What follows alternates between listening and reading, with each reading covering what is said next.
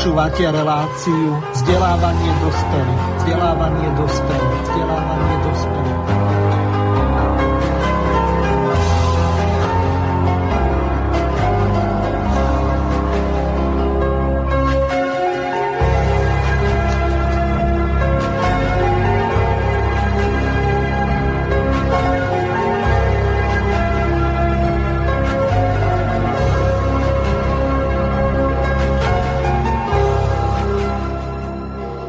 Vážení a milí poslucháči Slobodného vysielača, prajem vám príjemné popoludnie a samozrejme ničím nerušené počúvanie relácie vzdelávanie dospelých.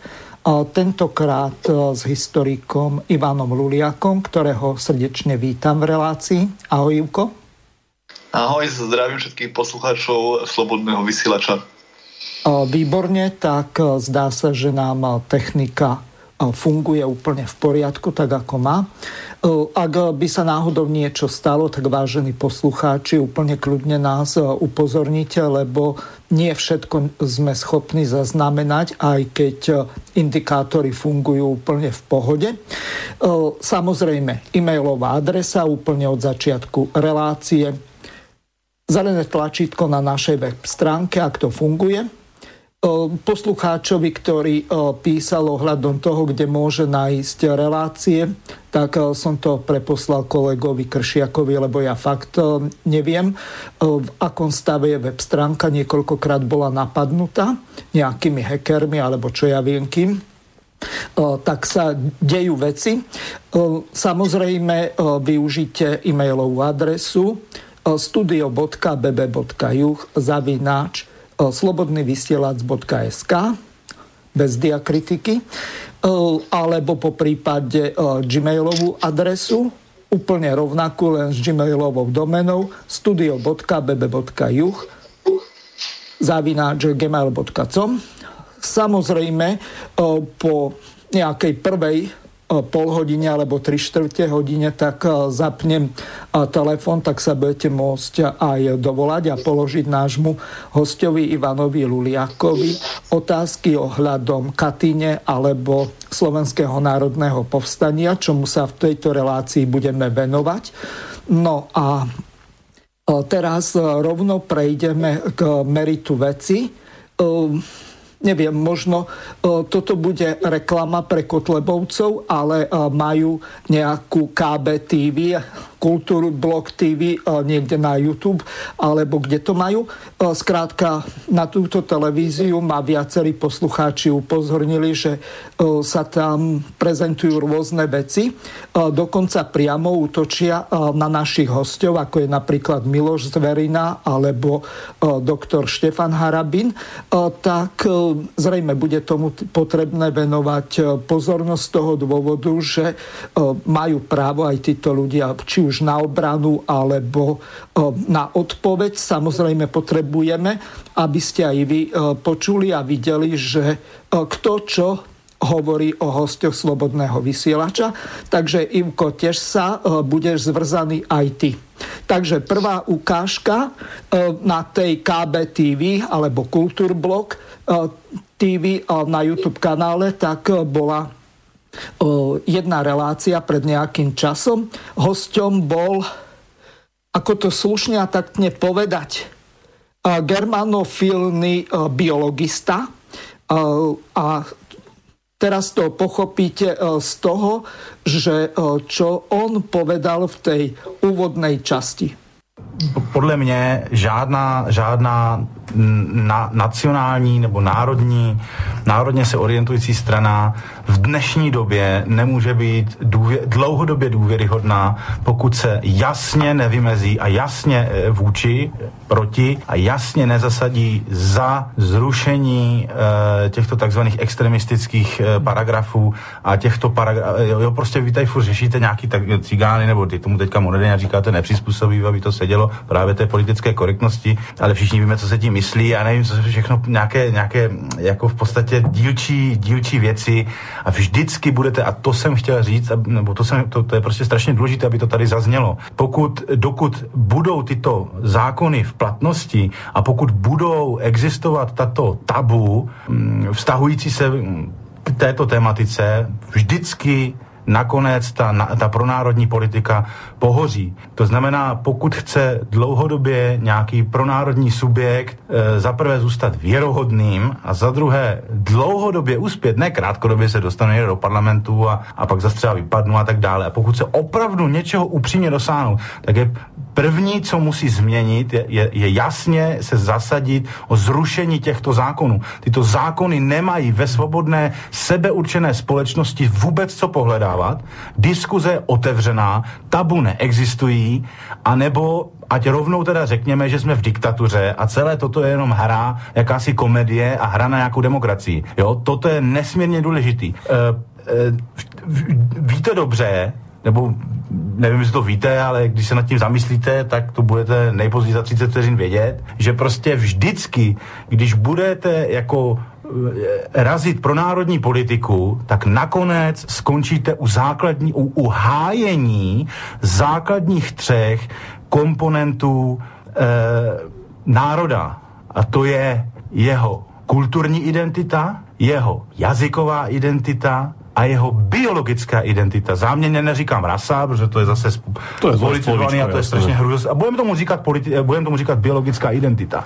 A vždycky, když... Na, a nemůžete se tomu vyhnout, protože všichni víme, že pokud chceme se identi- pokud se identifikujeme například se slovenským národem a chceme bojovat za zachování, e, udržení, rozkvět a rozvoj slovenského národa, tak musíme umět definovat, co to, co to vlastně slovenský národ je. A vždycky skončíme u těchto třech komponentů a nevyhneme se jim. A i když to bolí a když člověk jako e, se kolikrát třese před tím biologickým, e, před tou biologickou komponentou, toho, toho pojmu národ, tak je, potřeba i v rámci boje proti politické korektnosti, která nemá v diskurzu co pohledávat, která v, v upřímné, v vlastivěrné a národuvěrné politice nemá co pohledávat, tak se musíme u tohoto pojmu zastavit. A je to jeden z nejdůležitějších komponentů, možná důležitější ještě než ten jazyk. O jazyk přestože upadá v dnešní dekadentní době, tak nemůžeme tvrdit, že by byl nějak vážně ohrožen. Čili to by jakoby nemusíme se... Kultura, uh, vy jste ty, nebo ty si teď vynikající příklad dal, prostě pomníky a tak dále. I když samozřejmě stát to nepodporuje, respektive to dokonce bojkotuje, tak pořád jsou tady kruhy, které se o to starají a které prostě se to snaží. Ale, ale kde máme největší problém je udržení té biologické identity, která je tím hlavním její udržení a její autentičnost, její zachování je hlavním nepřítelem tohoto uh, světového judeodemokratického režimu, který chce všechny smíchat se všema k nerozpoznatelnosti, aby a vytvořit chaos samozřejmě, z tohoto chaosu vytvořit nový pořádek a tedy, aby byla masa, která si nemá kam šáhnout, která nikam nepatří, která se nemá o co opřít. Ako moderně a, nový sociální kapitál. Eh, eh, řekněme tak. A to znamená, ta, tato biologická identita je strašně, je strašně důležitá. A já jsem chtěl, já jsem chtěl eh, ještě k tomu dodat, ještě chtěl vlastně v souvislosti s těmi dějinami vždycky, k tomu se trošku vrátím, když bude pronárodní politik, a na Slovensku bychom mohli, a nemusíme chodit zrovna daleko, jmenovat x konkrétních příkladů za poslední roky, kdy Eh, pro národní politici narazili nebo měli velké problémy a narazili na zákon a setkali se s represí. Vždycky, když se zasazujete za biologickou identitu národa, skončíte u holokaustu. Protistrana vám to vyčte, řekne moment, moment, moment, to je hitlerovská retorika, moment, moment, moment, to usmrdí nacionální socialistem, to je nacismus, to je fašismus, oni ti bl- blbečkové to dneska spojují, fašismus, tam ten jeden, co tam fašisti, že přitom to byli nacionální socialisti, fašismus, nacionální socialismus, to je něco úplně jiného, úplně jiný základ, jo, a tak dále, ale dobře, hovoří něco o jejich vzdělání a o jejich důvěrohodnosti z, toho, z tohoto takzvaného vzdělání vzešle, ale prostě řekněme si na rovinu, e, zkuste zapátrat sám nebo sami e, za poslední leta, vždycky to nakonec skončí, že vám předhodí faši, eh, fašismus, nacismus a v konečném důsledku plynové komory. Konec diskusie. A tím diskusie končí a, a, a, a, a, a, a takový pronárodní politik už se nevybabrá, nevytáhne se jako, jako baron Prášil za vlastní cop z toho bahna jakýmkoliv argumentem, protože ta diskuze končí. Prostě pokud chcete hájit biologickou identitu, to znamená, jak vypadáte, prostě rasu, raso, váš rasový profil. Oh, Auschwitz. Konec diskuze. Wiedersehen. No, Ivko, ideš. tak musím povedať, to že... To bolo husté tam, však. áno, znelo tam, znelo tam veľké množstvo informácií na e, krátkom časovom úseku, takže doslova do písmena sa dá povedať, že to zahltili niektorým ba- balastom, niektoré informácie tam zazneli dosť vážne. Ešte pripomeniem, že ten druhý hlas v pozadí, tak to bol toho pána, ktorého vyrazili z Ústavu pamäti národa za protisoidné vyjadrenia hájil záujmy Hlinkovej ľudovej strany a tak ďalej. E, čiže e, volal sa Double Doctor, to znamená PHDR, Martin Lacko. Lacko, vidíš, eh, PhD. Dobre, eh, takže eh, čo sa týka týchto vecí, tak som to asi uviedol, všetko, čo je podstatné. Čiže pán, ktorý vydáva tú nacistickú hitlerovskú literatúru, sa volá Pavel Kopas. Tam v tej relácii, pokiaľ ste ju videli, na tom YouTube kanále Kultúrblogu, tak mal pred sebou knihu nejaké e, vybrané Hitlerové prejavy. E, bol niekoľkokrát za toto súdne stíhaný. Hovoril o tom, že prežil okolo 100 súdnych sporov ohľadom toho, že mu bránili v slobode prejavu. Na, nakoniec údajne, že to vyhral, takže nacistická literatúra sa môže v Čechách šíriť a na Slovensku uvidíme, ako to bude. Či, neviem, či máš prehľad. Mein Kampf vyšiel už na Slovensku? A ja, mňa to zaujalo a ešte ak by som mohol sa tu zapojiť e, to, ako vlastne sa dokázala táto, e, nechcem povedať neúdacká, to bolo e, historiografia, by to bolo úplne nepresný pojem, ale mňa zaujalo to, to ako sa dokázali, dokázali skočiť na tú vlnu, ktorú vytvára súčasná, nechcem povedať mainstreamová, alebo aktuálna, alebo tá prozápadná historiografia, ktorá je fakt pravdou, že je veľmi zjednodušenie, veľmi zjednodušenie rozoberá problémy, ktoré by si vyžadovalo kompletnejší a dôslednejší výskum. Skrátka, e, súčasná historiografia uvedie pojem nejaký, ktorý by si vyžadoval dlhší odborný výklad e, a zahrnie to jednoduchým ukončením toho, že e, vlastne, lebo to bol diktatorský režim. To môžeme súhlasiť. Ale veľmi nebezpečné je to, keď som počúval príspevok, ktorý zaznel v predošlých minútach, veľmi nebezpečné bolo to, že táto historiografia historiografia, povedať, že fašizoidná, e, na tento diskurs nadviazala, naskočila na to vlnu. Teda to znamená, že môže voľne šíriť e, svoje myšlienky tým spôsobom, že e, využíva to, čo sa dopúšťa tej základnej chyby súčasná historiografia. Nevedie polemiku, používa zjednodušené výrazy. A to je veľmi nebezpečné. Pritom, ak môžem spomenúť ten pán z Čiech, ktorého si spomenul, na, na tam... Pavel Kopas. Pavel Kopas tam e, veľ, e, veľmi umne, čo som si všimol. E, škoda, že, ne, škoda, že vám tu nejaké poznámky rozpísané k tomu, čo hovoril, ale hovoril tam veľmi množstvo, veľké množstvo toho.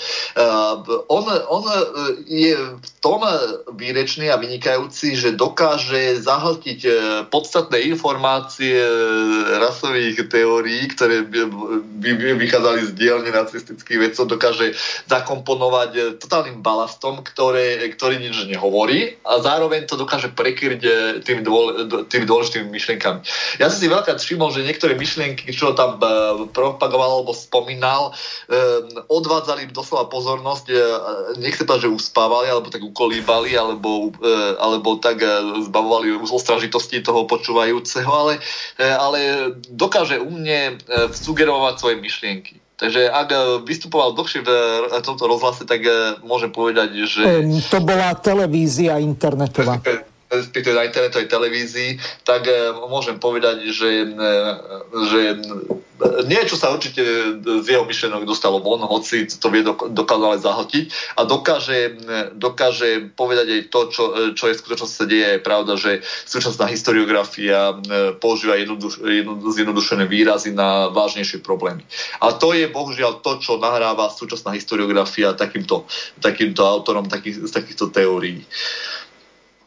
Škoda, musím si ho niekedy ešte raz vypočuť ten prejav, musím si ho spoznať. No to ti odporúčam a takisto aj našim poslucháčom túto reláciu si vypočuť celú. Ja tu mám niekoľko ukážok, kde zautočili Lacko a Kopas na Miloša Zverinu a takisto doktora Štefana Harabina. A teraz si vypočujeme tú ďalšiu ukážku, ak ešte k tomu nechceš niečo povedať.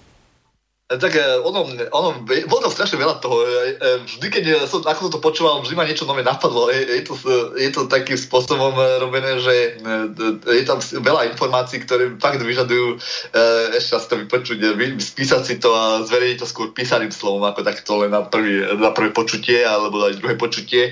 Stále vždy tam niečo nové nájdem, čo ma tak na to, to fascinuje, alebo respektíve zaujalo ma. Akým spôsobom to dokáže sugerovávať. Uh-huh. Mňa tam zaujala e, najmä e, tá nová terminológia. Nesmieš povedať rasista, lebo to je údajne trestné. Musíš povedať biologista. Chápeš to? Čiže nesmieš povedať cigánsky, čo ja viem, nie asociáli, ale sociopati, ale e, musíš e, povedať, že sú to sociálne vylúčené e, komunity. Alebo už neprispôsobivý, to už je problém. No ale takto.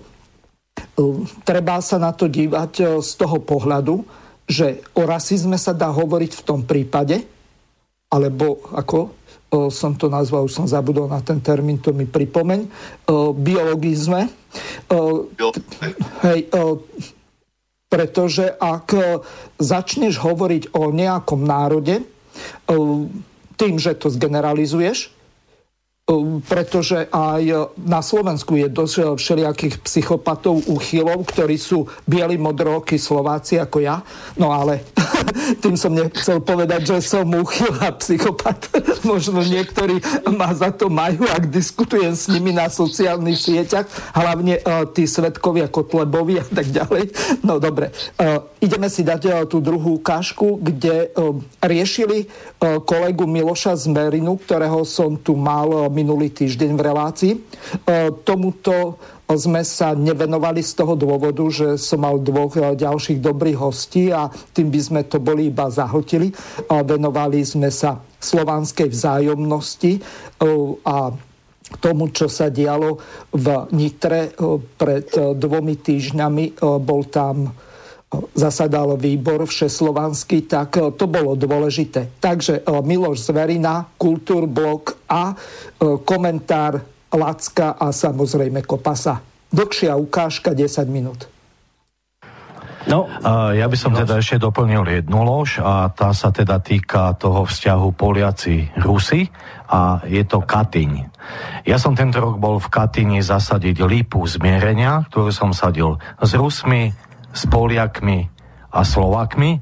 My sme tam vycestovali ako slovenskí motorkári a Združenie Slavica.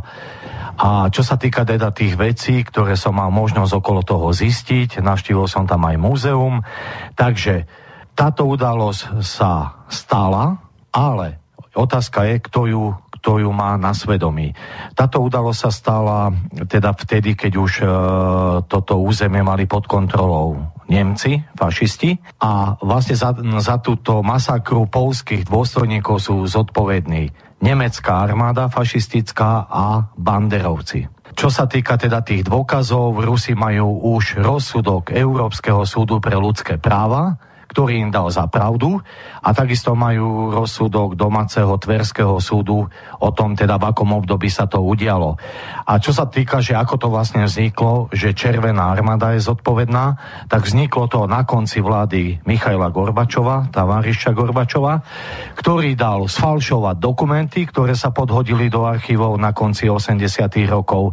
Takisto dal vykopať hroby, kde bolo strieľanie do kostí z autentických zbraní z druhej svetovej vojny, za použití nábojníc z druhej svetovej vojny, aby takto boli vyfabrikované dôkazy proti Červenej armáde. Čiže ešte raz opakujem, Červená armáda to nemá na svedomí, majú to na svedomí Nemci a Banderovci. Zraz o váš nejaký odborný názor, váš komentár. Tak e, dávno som takú znožku lží a nezmyslov nepočul, aj keď samozrejme na tom internete pláva čokoľvek.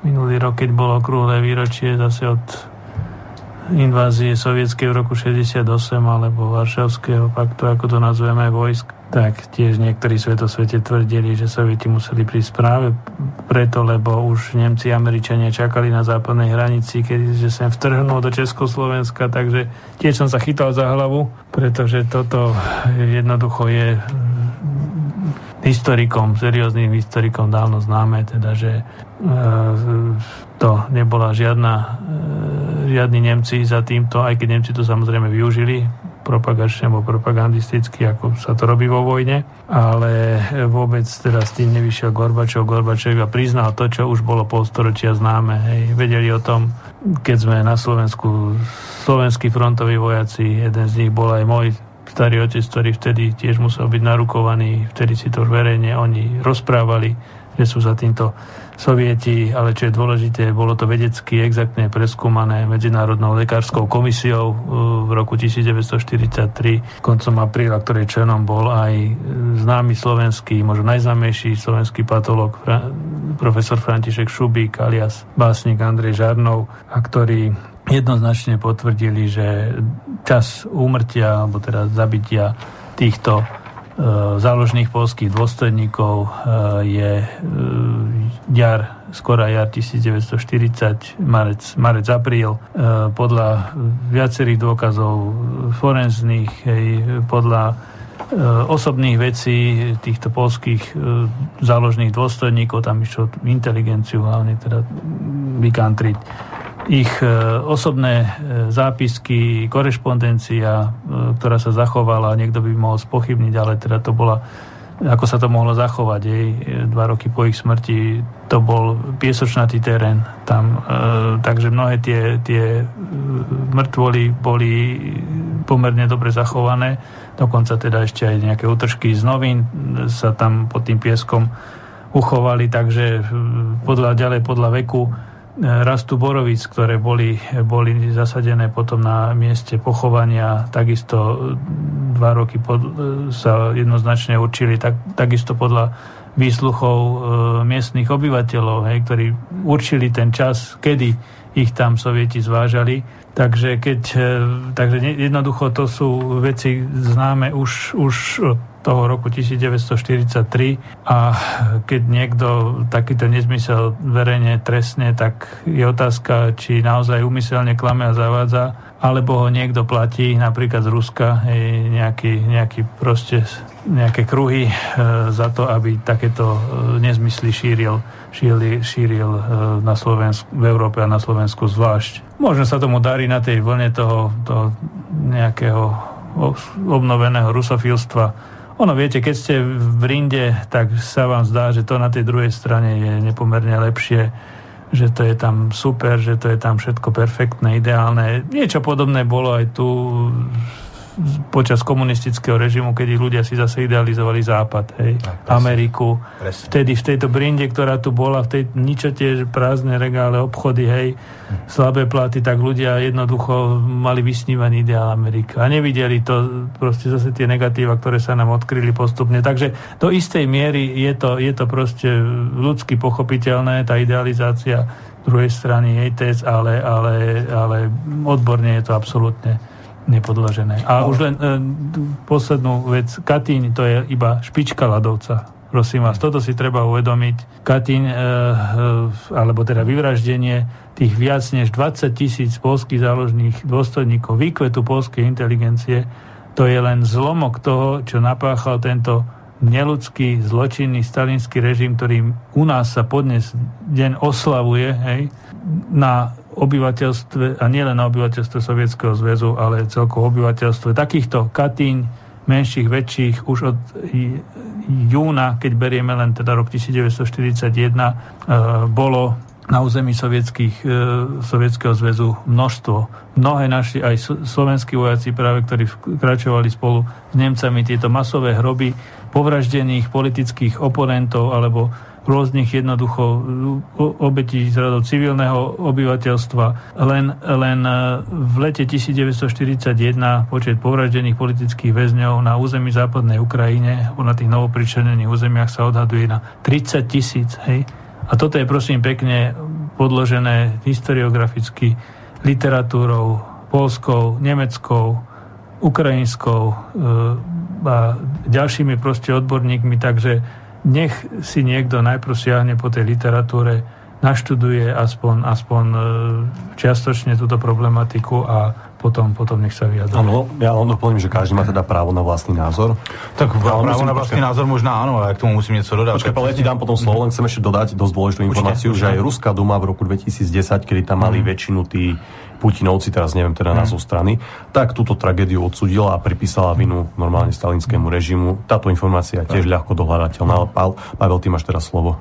Já jsem chtěl jenom krátce dodat, tady je prostě na tomto příkladu krásně vidět, tady na příkladu těch dvou pánů, Eh, které bych osobně nechtěl nějak komentovat, protože opravdu jako blíže neznám pana, o, pana, o činnosti pana Haravina, trošku teď se mi vybavuje. Z nedávné minulosti, samozřejmě kandidatura a tak dále, ale nemůžu samozřejmě posoudit, nechci posuzovat jako osobnosti, ale posuzuji čistě tyto, tyto výroky a, a důsledky těchto výroků. A e, možná jejich pozadí. A tady krásně vidíme, jak to vypadá, když, když e, jak, jak krásným instrumentem, v úvozovkách krásným instrumentem e, pro e, politiky všel, všelijakého střihu e, právě historie je. Skutečně historie slouží e, a, a je, proto je nesmírně důležitá a proto bych chtěl na tom místě apelovat na, na, na vlastivěrné slovenské a i české vlastivěrné kruhy, aby nepodceňovali váhu historických dokumentů. Není to suchá e, věda ve smyslu, někdy se stalo něco a, pak se stalo něco jiného a tak to a přece nemusím vědět, že žijeme dnes. V žádném případě. Kdo nezná, kdo neví, odkud přišel, neví, kde je, a proto neví ani kam má jít. Jo? To znamená, kdo nezná svoji historii, tak se neorientuje v přítomnosti, věří každé blbosti, jako například Katyň a, a že Slovani a, a tady tyhle ty příšerný nesmysly, nechá se lehce ovlivnit a nechá se jak malé dítě vodit prostě na vodítku, jak, jak, jak, jak ten největší hlupák. Opravdu, historie je základ dřív, e, jistě mi Martinacko potvrdí, že e, ve středověku, ale i v antice jste v politice nemusel vůbec, vůbec jste nemusel umět eh, číst a psát, musel jste umět mluvit a musel jste dokonale orientovat v historii. Jo? Kdo, kdo se neorientoval v historii, na to se skládaly tvrdé zkoušky, prostě musel, museli jste projít, museli jste dokonale znát historii své země a historii uh, s, uh, okolí, Eh, abyste vůbec dokázali něco v té, jako v politice, eh, abyste mohli vůbec něco dosáhnout. Jo? A protože, protože historie skutečně slouží jako základní vodítko v orientaci v té současnosti a přítomnosti. Prostě když se orientu, kdy, když budete vědět, eh, když budete vědět, že, že, že bolševismus a, a, a kapitalismus je v podstatě totéž, akorát v jiným hávu, no tak vás potom nemůže nikdo s takovouhle propagandou překvapit a budete mít, budete mít jasno, Eh, v základní orientaci, eh, kam určitě ne a kudy možná ano. A to je prostě strašně nebezpečné na těchto dvou příkladech. Je to, to jsou úplně exemplární případy, jak se lidi nechá, jak, jak, jak se dokáží, nebo jak je možné zneužívat a překrucovat historické informace a nasazovat je pro nějaké partikulární zájmy politického a nebo možná i obchodního charakteru. Vážení diváci, teraz si dáme krátku pauzu, po ktorej dáme priestor aj vám. No Ivko, takže krátka pauza odznela tak, a ideš povedať, teraz ty, e, môžeš som to... dostal zaskočený, koľko v tej druhej časti e, nezmyslov a hlúposti som počul, e, z, už z hľadiska toho, že sa odvolávali na, na neprehľadnosť a nevedomosť v histórii. Potom e, myslím, že toto vstúpil v závere Kopas, že, e, ktorý rozprával o tom, že e, sú ľudia, ktorí sa dajú oklavať každou hlúposťou. A musím povedať, že, e, musím povedať, že ten prvý príspevok znel naj, najrozumnejší. To bol asi tak len, že to bol Miloš Zverina. Áno, lebo už nie je pravda, že čo, by tvr, čo tvrdil aj Lacko, myslím, že čo to nadvezoval, že, že boli na to veľké dôkazy a že je to klamstvo vedomé alebo nevedomé a potom už to úplne zabil v závere kopa s úplne nezmyselnými teóriami, ktoré sa niekedy neviem, či na smiech alebo na plač. Čo sa týka, ja by som chcel upozorniť na jeden podstatný fakt. Nemci oblasť Smolenska ovládali v roku 1941, roku 1943. A na to sa nikdy nezamyslí. Ak, v prie, ak by došli na to, že sa niečo v oblasti Katyni stalo, tak prečo vlastne si to namierili a zverejnili túto informáciu v roku 1943? Prečo začali šíriť informácie, voziť tam odborníkov, patológov, keď je, e, tejto oblasti sa nachádzali už viac ako dva roky pomaly. Otázka je v podstate veľmi jednoduchá. Roku 1943 nastáva obdobie, keď e, Červená armáda začína mať návrh. Po Stalingradskej bitke bolo jasné, že sovietská armáda má najťažšie obdobie za sebou Červená armáda a že prechádza postupne do protiútoku a že na to má, aby e, nacistické vojska porazila. Oh, Viedlo to potom len... k ďalším bojom a bitkám, tak e, nacistické vládne kruhy potrebovali niečo, nejaké, nejakú silnú zbraň, ktorá by jednak vrazila klin medzi spojencov a jednak by pred celým svetom znovu ospravedlnila vojnu.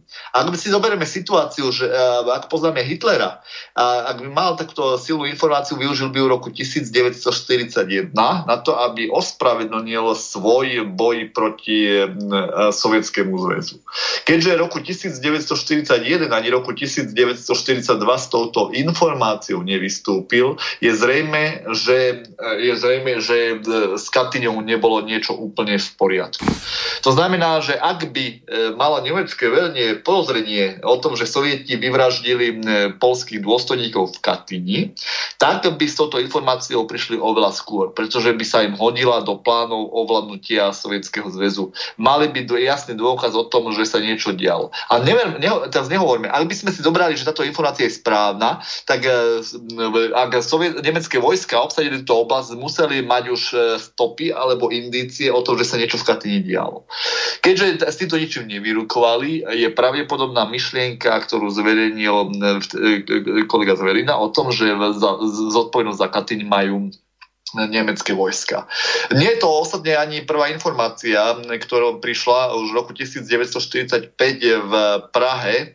V nakladateľstve Svoboda vyšla v rámci edície dokumenty a reportáže ucelená informácia ohľadom Katyni, ktoré má názov Správa zvláštnej komise pro zištení a vyšetrení okolností, za ktorých byli nemeckými fašistickými vetřelci postřilení v Katinském lese zajatí polští dôstojníci.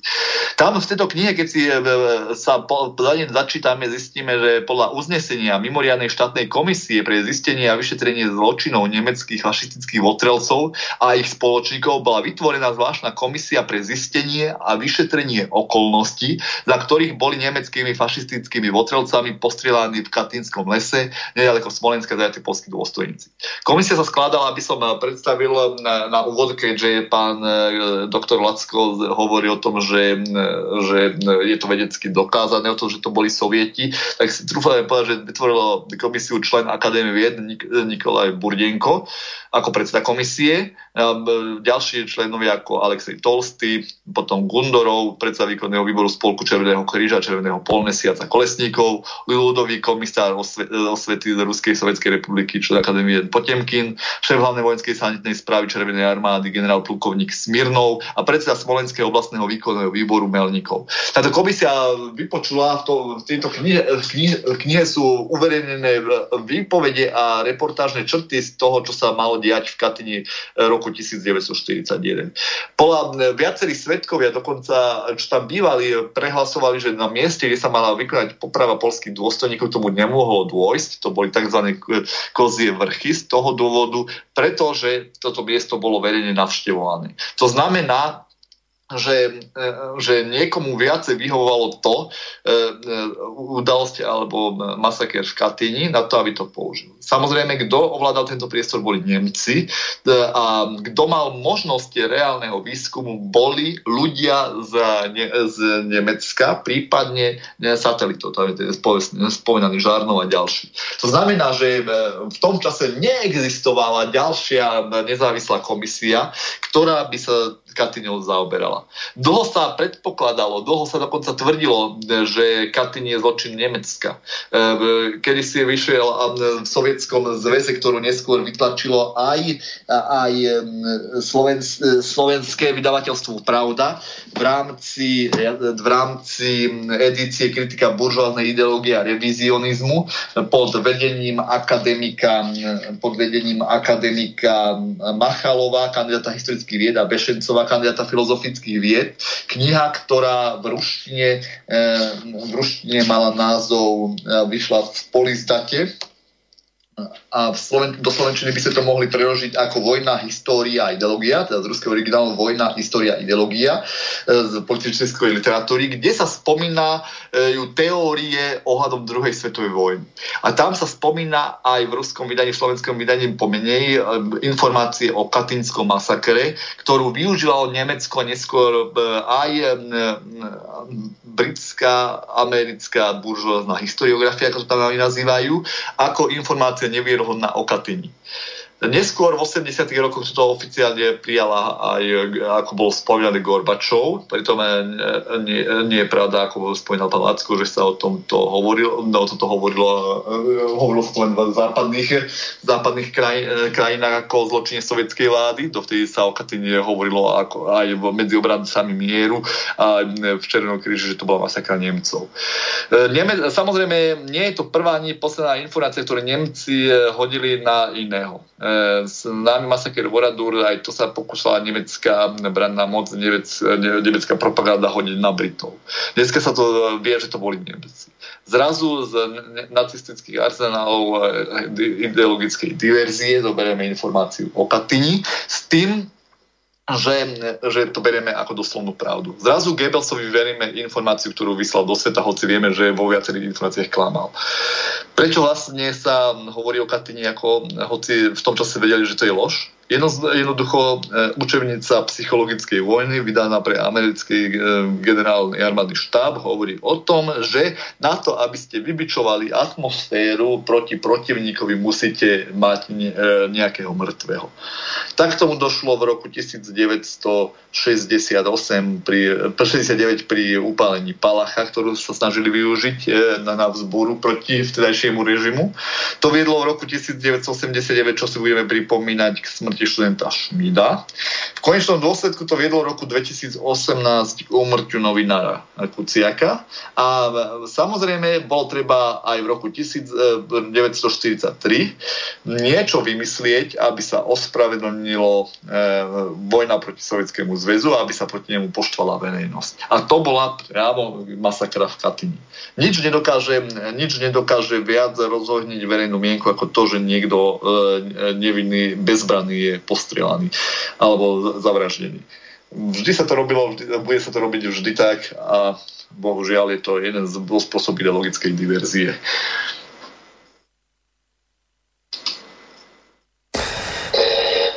Mám tu... Moment. Ivko, veľmi hlasno máš odposluch. Skúsim slabšie, neviem, či... Počkaj, či to poviem. Dobre. Uh, takto. Um, Dobre, o polovičku zničili uh, teraz. Úplne v pohode, uh, takže teraz je to už v poriadku, lebo to by nie len nevadilo, ale aj našim poslucháčom, lebo oni to, čo počujem ja, tak počujú aj oni, lebo uh, ja to mám na výstupe. Uh, teraz uh, prejdem k druhej ukážke, uh, kde som uh, preložil tú ruskú časť. Ehm, kus hovorím po rusky, hoci ruštinu som mal pred nejakými, ja neviem koľkými rokmi. Sú to desiatky rokov, ale ehm, pamätám si ešte aj zo štvrtej triedy básničky. Ehm, takže Katinská tragédia v, na základe toho, čo bolo tuším, Rosia 24 odpublikované a samozrejme v závere budete počuť aj to, ako to v originále pre tých, ktorí rozumiete rusky ešte, pre tých skôr narodených, alebo po prípade, e, čo ruštinu v súčasnosti e, študujú, tak e, budete počuť, že ako to bolo okomentované v Rosia 24. V spoločenskej sále Tverskej oblasti sa dňa 26. apríla 2019 uskutočnil okrúhly stôl na tému mýty druhej svetovej vojny. Medzi účastníkmi bol aj publicista Anatolij Wasserman. Okrem iného sa účastníci zaoberali aj propagandistickou kampaňou spustenou na jar 1943 ideológmi Tretej ríše v súvislosti s katinskou otázkou o masovej poprave Poliakov pod Smolenskom. Účastníkmi bolo dokázané, že represívne operácie sa uskutočnili v tom čase, keď bolo toto územie ovládané Nemcami. Jeden z účastníkov, Anatolí Wasserman, o tomto povedal. A to si vypočujeme v nasledujúcej ukážke. Nemci nepoznali mnohé dôležité fakty, ktoré spojitosti s tým, čo oni už sami napísali, dokazujú nespornú vinu. To znamená, že aj keď neboli k dispozícii poznatky komisie Nikolaja Niloviča Burdenka, aj keď materiály zverejnené samotnými Nemcami plne postačujú k tomu, aby ich vina bola plne preukázaná. Teraz si to vypočujeme v originále. В Общественной палате Тверской области прошел круглый стол о мифах Великой Отечественной войны. Среди участников был публицист Анатолий Вассерман. Речь шла в том числе о пропагандистской кампании, развернутой идеологами Третьего Рейха вокруг Катынского дела о массовом расстреле поляков под Смоленском. Вопреки заявлениям нацистских идеологов было доказано, что карательные операции проводились, когда территории были захвачены фашистами. Немцы не знали многие другие факты – которые в сочетании с тем, что они написали, бесспорно доказывают их вину. То есть даже если бы не было комиссии Николая Ниловича Бурденко, все равно материалов, опубликованных самими немцами, вполне достаточно, чтобы их вина э, оказалась бесспорно доказана. Takže to sme si vypočuli, čo bolo odpublikované a takisto odvysielané na stanici Rosia 24. Môžeme mať na to akýkoľvek názor, ale teraz dám opäť slovo Ivanovi Luliakovi, aby aj toto komentoval. Tak ono, tieto informácie, ktoré zazneli v spomínanej relácii a niečo z ruštiny rozumiem aj ja.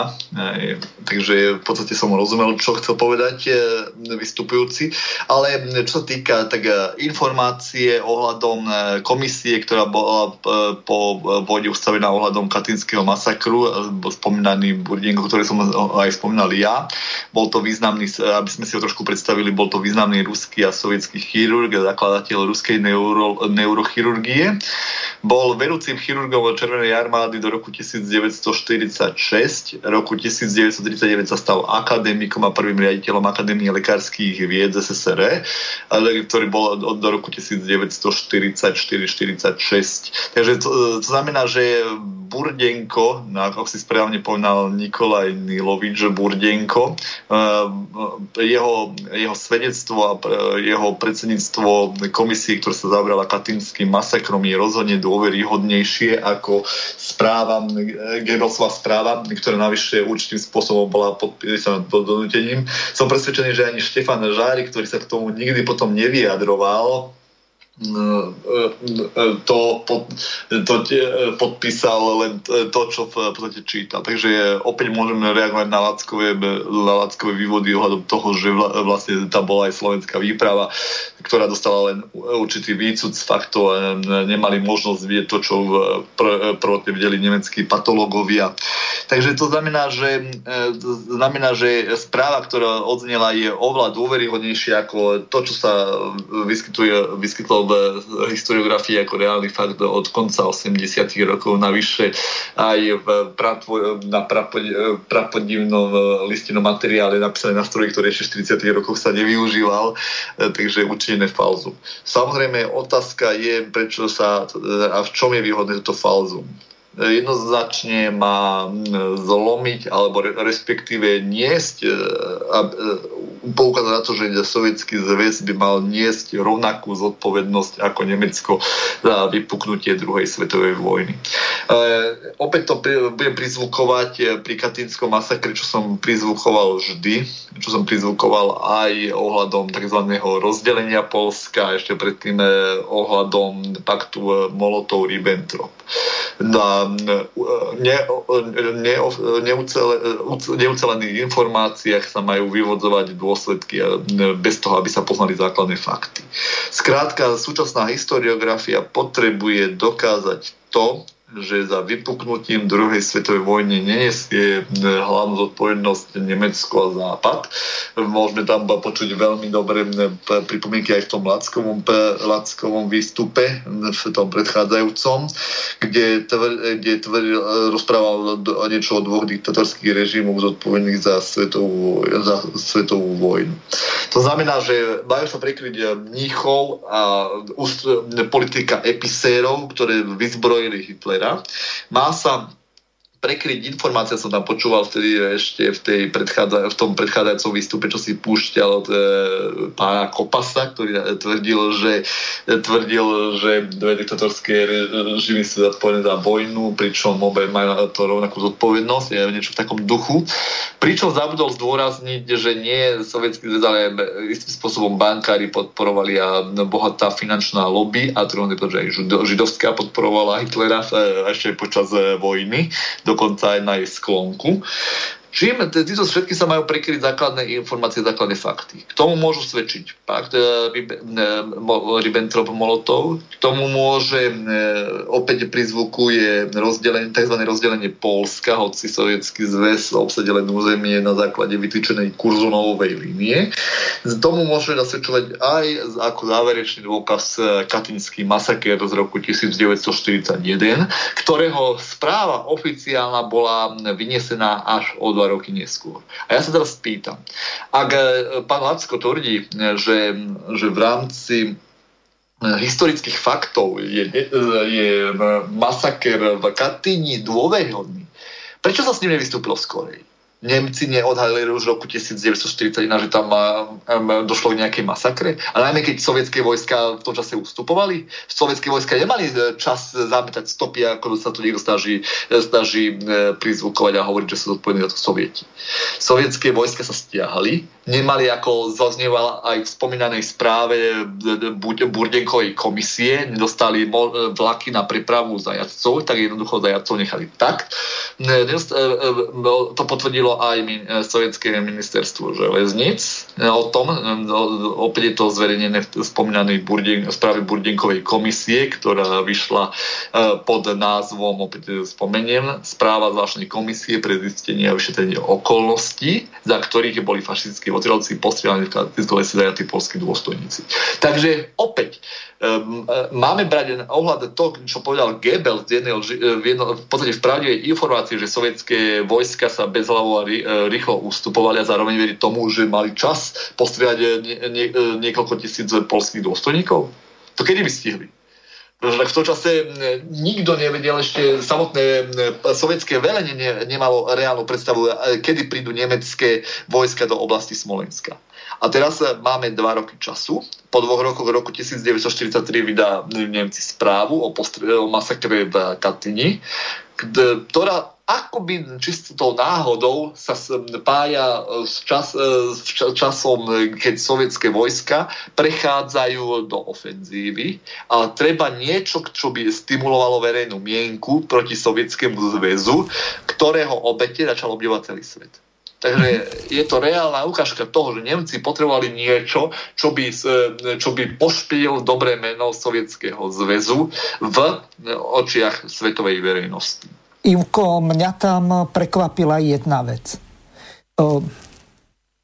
Keď si zoberieš, že obidvaja títo historici a takisto tuším, že aj pán Zverina sa zmienili o tom, že sa jednalo nie o vojakov v aktívnej službe, ale o záložákoch. Vieš, čo je to zhromaždiť 20 tisíc záložákov? Je si to predstaviť niekedy na začiatku vojny? Keď v podstate sovietský zväz bol hlboko zatlačený na svoje územie v 41. Ehm, áno, tu, e, ohľadom zálože, e, záložakov by som tvrdil, že by toto tiež je e, slabá informácia, ktorá pokrývkava, pretože sovietské velenie rozhodne, ak aj malo v zálohe sily, potrebovalo v prvom rade hasiť. To Ale bol... ja hovorím o tých zavraždených Poliakoch, ktorí boli záložáci. Ja aj tak myslím, že aj tak, uh-huh. zachytil presne vtedy. Ja sa, ale je to zvláštne vlastne, lebo hovoril... To akože nikomu nedocvakla takáto základná informácia e, zhromaždí 20 tisíc záložákov, e, vysokých dôstojníkov, prakticky elitu polského národa e, na jedno miesto do jedného lesa a tam ich, ja niečo, ja viem čím, gulometom alebo s čím a zmasakrovať a ešte uh, pochovať a všetko ostatné. A to, uh, ja som študoval uh, strednú aj uh, vysokú školu lesnickú, vysokú školu som nedokončil. Ehm, mali sme dendrológiu. Tam niečo Lacko mietol ohľadom ehm, dvojročných stromov. Ak si niekto predstaví dvojročný strom, tak to je maličká sadenička. Chápeš? To je ešte niekde v škôlke. O čom to ten chlap metie? E, toto ma normálne e, vytáča, lebo z odborného hľadiska, napríklad z hľadiska dendrológie, tak e, toto je taký lapsu, že to brzdí vzduch. Ide, Šimko. Tak e, ja, si, e, ja ešte sa skôr, keďže mám tu aj trošku aj informáciu o Katinského lesu, e, svetkovia rozprávali o tom, ešte je tam jedna zaražajúca informácia, že Katinský les podľa výpovede svetkov bol obľúbeným miestom, kde obyvateľstvo Smolenska trávilo obyčajne sviatočný odpočinok. Ľudia z okolia pásli v Katinskom lese dobytok a opatrovali si tam palivo neexistovali žiadne zákazy či obmedzenia prístupu do Katinského lesa. Taký stav v Katinskom lese bol až do vojny. Ešte v lete 1941 bol v tomto lese priekopnícky tábor priemyslovej poisťovne, ktorý bol zrušený až v júli 1941. Od obsadenia Smolenska nemeckými okupantmi zavládol v Katinskom lese iný re- režim. Les strážili zosilené hliadky, na mnohých miestach sa objavili nápisy, ktoré upozorňovali, že ten, kto vstúpi do lesa bez zvláštneho povolenia, bude na mieste zastrelený. Zvlášť prísne bola strážená, obla- obla- strážená časť Katinského lesa nazývané Kozie hory a tiež územie na na brehu Dnepru, kde vo vzdialenosti 700 metrov od nájdenia hrobov polských vojnových zajacov bolo letovisko ozdravovania Smolenskej správy ľudového komisariatu vnútra. Po príchode Nemcov sa ubytovanie v tomto stave nemeckej inštitúcie, ktorá sa nazývala štáb 537 stavebného praporu. Takže to znamená, že e, keď mali, e, keby sme mali brať podľa tejto základnej informácie, je to nezmysel o tom, že by Sovieti postrieľali polských dôstojníkov. Z jedného základného dôvodu. Podľa výpovede svetkov e, v tomto období, ako presne hovorí správa, bolo, bolo brané Katinský les ako oddychové miesto pre občanov Smolenia. Smolenska, obyvateľov Smolenska. Zároveň tam boli e, rekreačné zariadenia, e, ktoré mali e, závody e, alebo podniky, e, rolnické družstva, teda e, teda e, povolám, e, povie to rolnické družstvo e, Sovietskeho zväzu. E, kolchozy. Kolchozy, áno. Kolchozy. A o, čo boli štátne majetky, tak to áno, boli sovchozy. Áno. Áno, presne. E, vypadol mi z hlavy kolchoz. Presne tam mal tiež ubytovacie zariadenie v okolice kolchozy. Zároveň e, tam e, to bolo populárne návštevné miesto. Ako by v tomto období ustupujúca sovietská armáda vydala pokyny, na ktoré si nikto nepamätá, o zákaze a vydala takúto masové popravy? Až Nemci v podstate, ako hovoria pamätníci, ako hovoria aj správa, zakázali do Katinského lesa prístup. Keďže máme len správu z tohto obdobia, že Sovieti mali postrieľať, takže opäť e, je to nevierohodný fakt Goebbelsovskej propagandy, pretože v tomto období e, v Katyni nemohol nikto, nikoho zastreliť, pretože to bolo navštevované miesto. Dobre, máme tu jednu otázku od poslucháča. Pýta sa poslucháč Ivan. Bol Gorbačov agentom západu, keď falšoval historické doklady alebo fakty? Tak e, treba povedať, e, toto sa ťažko e, môže konštatovať. Indície tomu môžu poukazovať, ale na to, aby sme my poznali odpoveď na to, či Gorbačov bol agentom alebo nebol agentom, treba, aby sa otvorili archívy americkej CIA. No, ja to doplním jednou základnou vecou. Rajsa Gorbačovová, ktorá bola manželka Michaela Gorbačova, tak bola prvou predsedničkou nadácie otvorenej spoločnosti v Sovietskom zväze. Treba to ešte komentovať? Tak e, a, to, to je nepriamy dôkaz toho, že je, je reálny fakt, že bola, ale na to, aby sme to vedeli 100%, nemusíme fakt... Alebo o, Michail nevedel, čo jeho žena doma robí. Mohla mať 10 milencov, ale agentkou o, byť, povedzme, Šereša, tak to je husté. ja, ja, som, ja som radšej túto opatrný, lebo e, možno bolo, e, lebo niekedy je, to treba povedať, že iniciatívny blbec je horšie ako trený nepriateľ, e, takže bolo to zaujímavé, ale samozrejme, ja osobne si myslím, že, že nejaké napojenie na západné tajné e, rozvedky tam určite boli. Dobre. Nechcem, Chceš ešte k tomuto Gukatini niečo povedať, lebo mám tu jednu pesničku. Tak ono, to, tej, tej Katini je strašne veľa materiálov, tej Katini je strašne veľa informácií, ktoré, ktoré vôbec uh, E, ktorí vôbec e, úplne odmietajú tú teóriu, ktorú my berieme ako reálny fakt. Ale samozrejme k tomu sa ešte môžeme vrátiť aj e, neskorej. Mm. v podstate... Jasné. Dobre, ja som do tejto relácie pozýval aj Miloša Zverinu, aby sa k tomu vyjadril. On v prvom rade nemal vôbec šajnu, že nejaká Kotleba TV, či KB, či Kultúrblok TV existuje.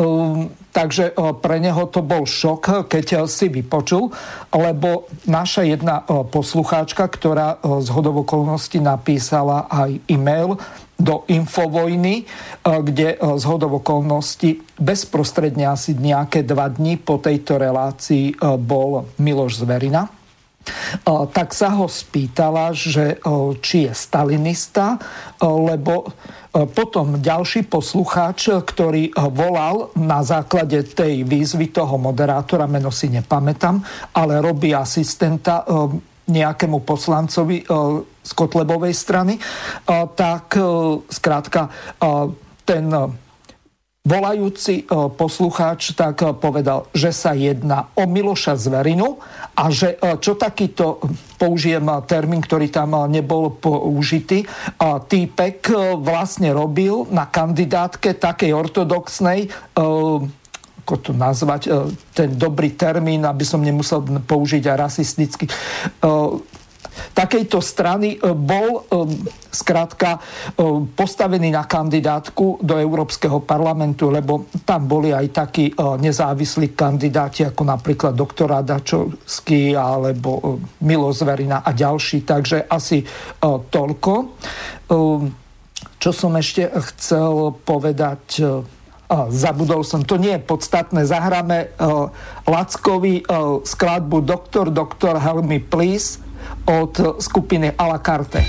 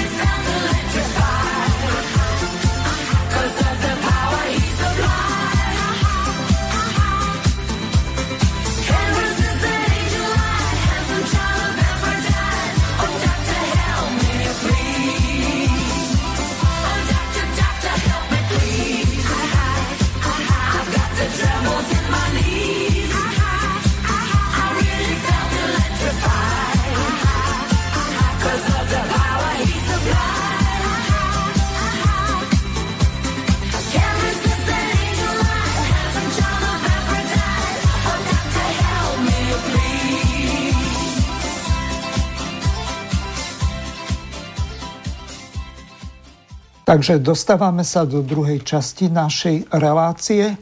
Imko, z pesničky poučenie je také, ak niečo nebudeš vedieť z histórie, tak Double Doctor ti pomôže. Martin Lacko, Goebbels je už mŕtvý, ten zastrelil aj seba, aj svoju rodinu, tak máš možnosť sa na žijúceho Goebbelsa Lacka obrátiť. Dúfam, že Kotlebovci nám neznížia príspevky pre slobodný vysielač, ale... Tak Ehm, a mňa fascinuje, ako, dokázalo, ako sa dokázalo z jednej Goebbelsovej lživej správy urobiť, e, urobiť dôveryhodná správa, ktorá všetko potvrdzuje z ďalších Goebbelsových správ robí totálne lži a zrazu, keď je tá správa zamienená proti Sovietskému zväzu, tak to pravda, tak to pravda je.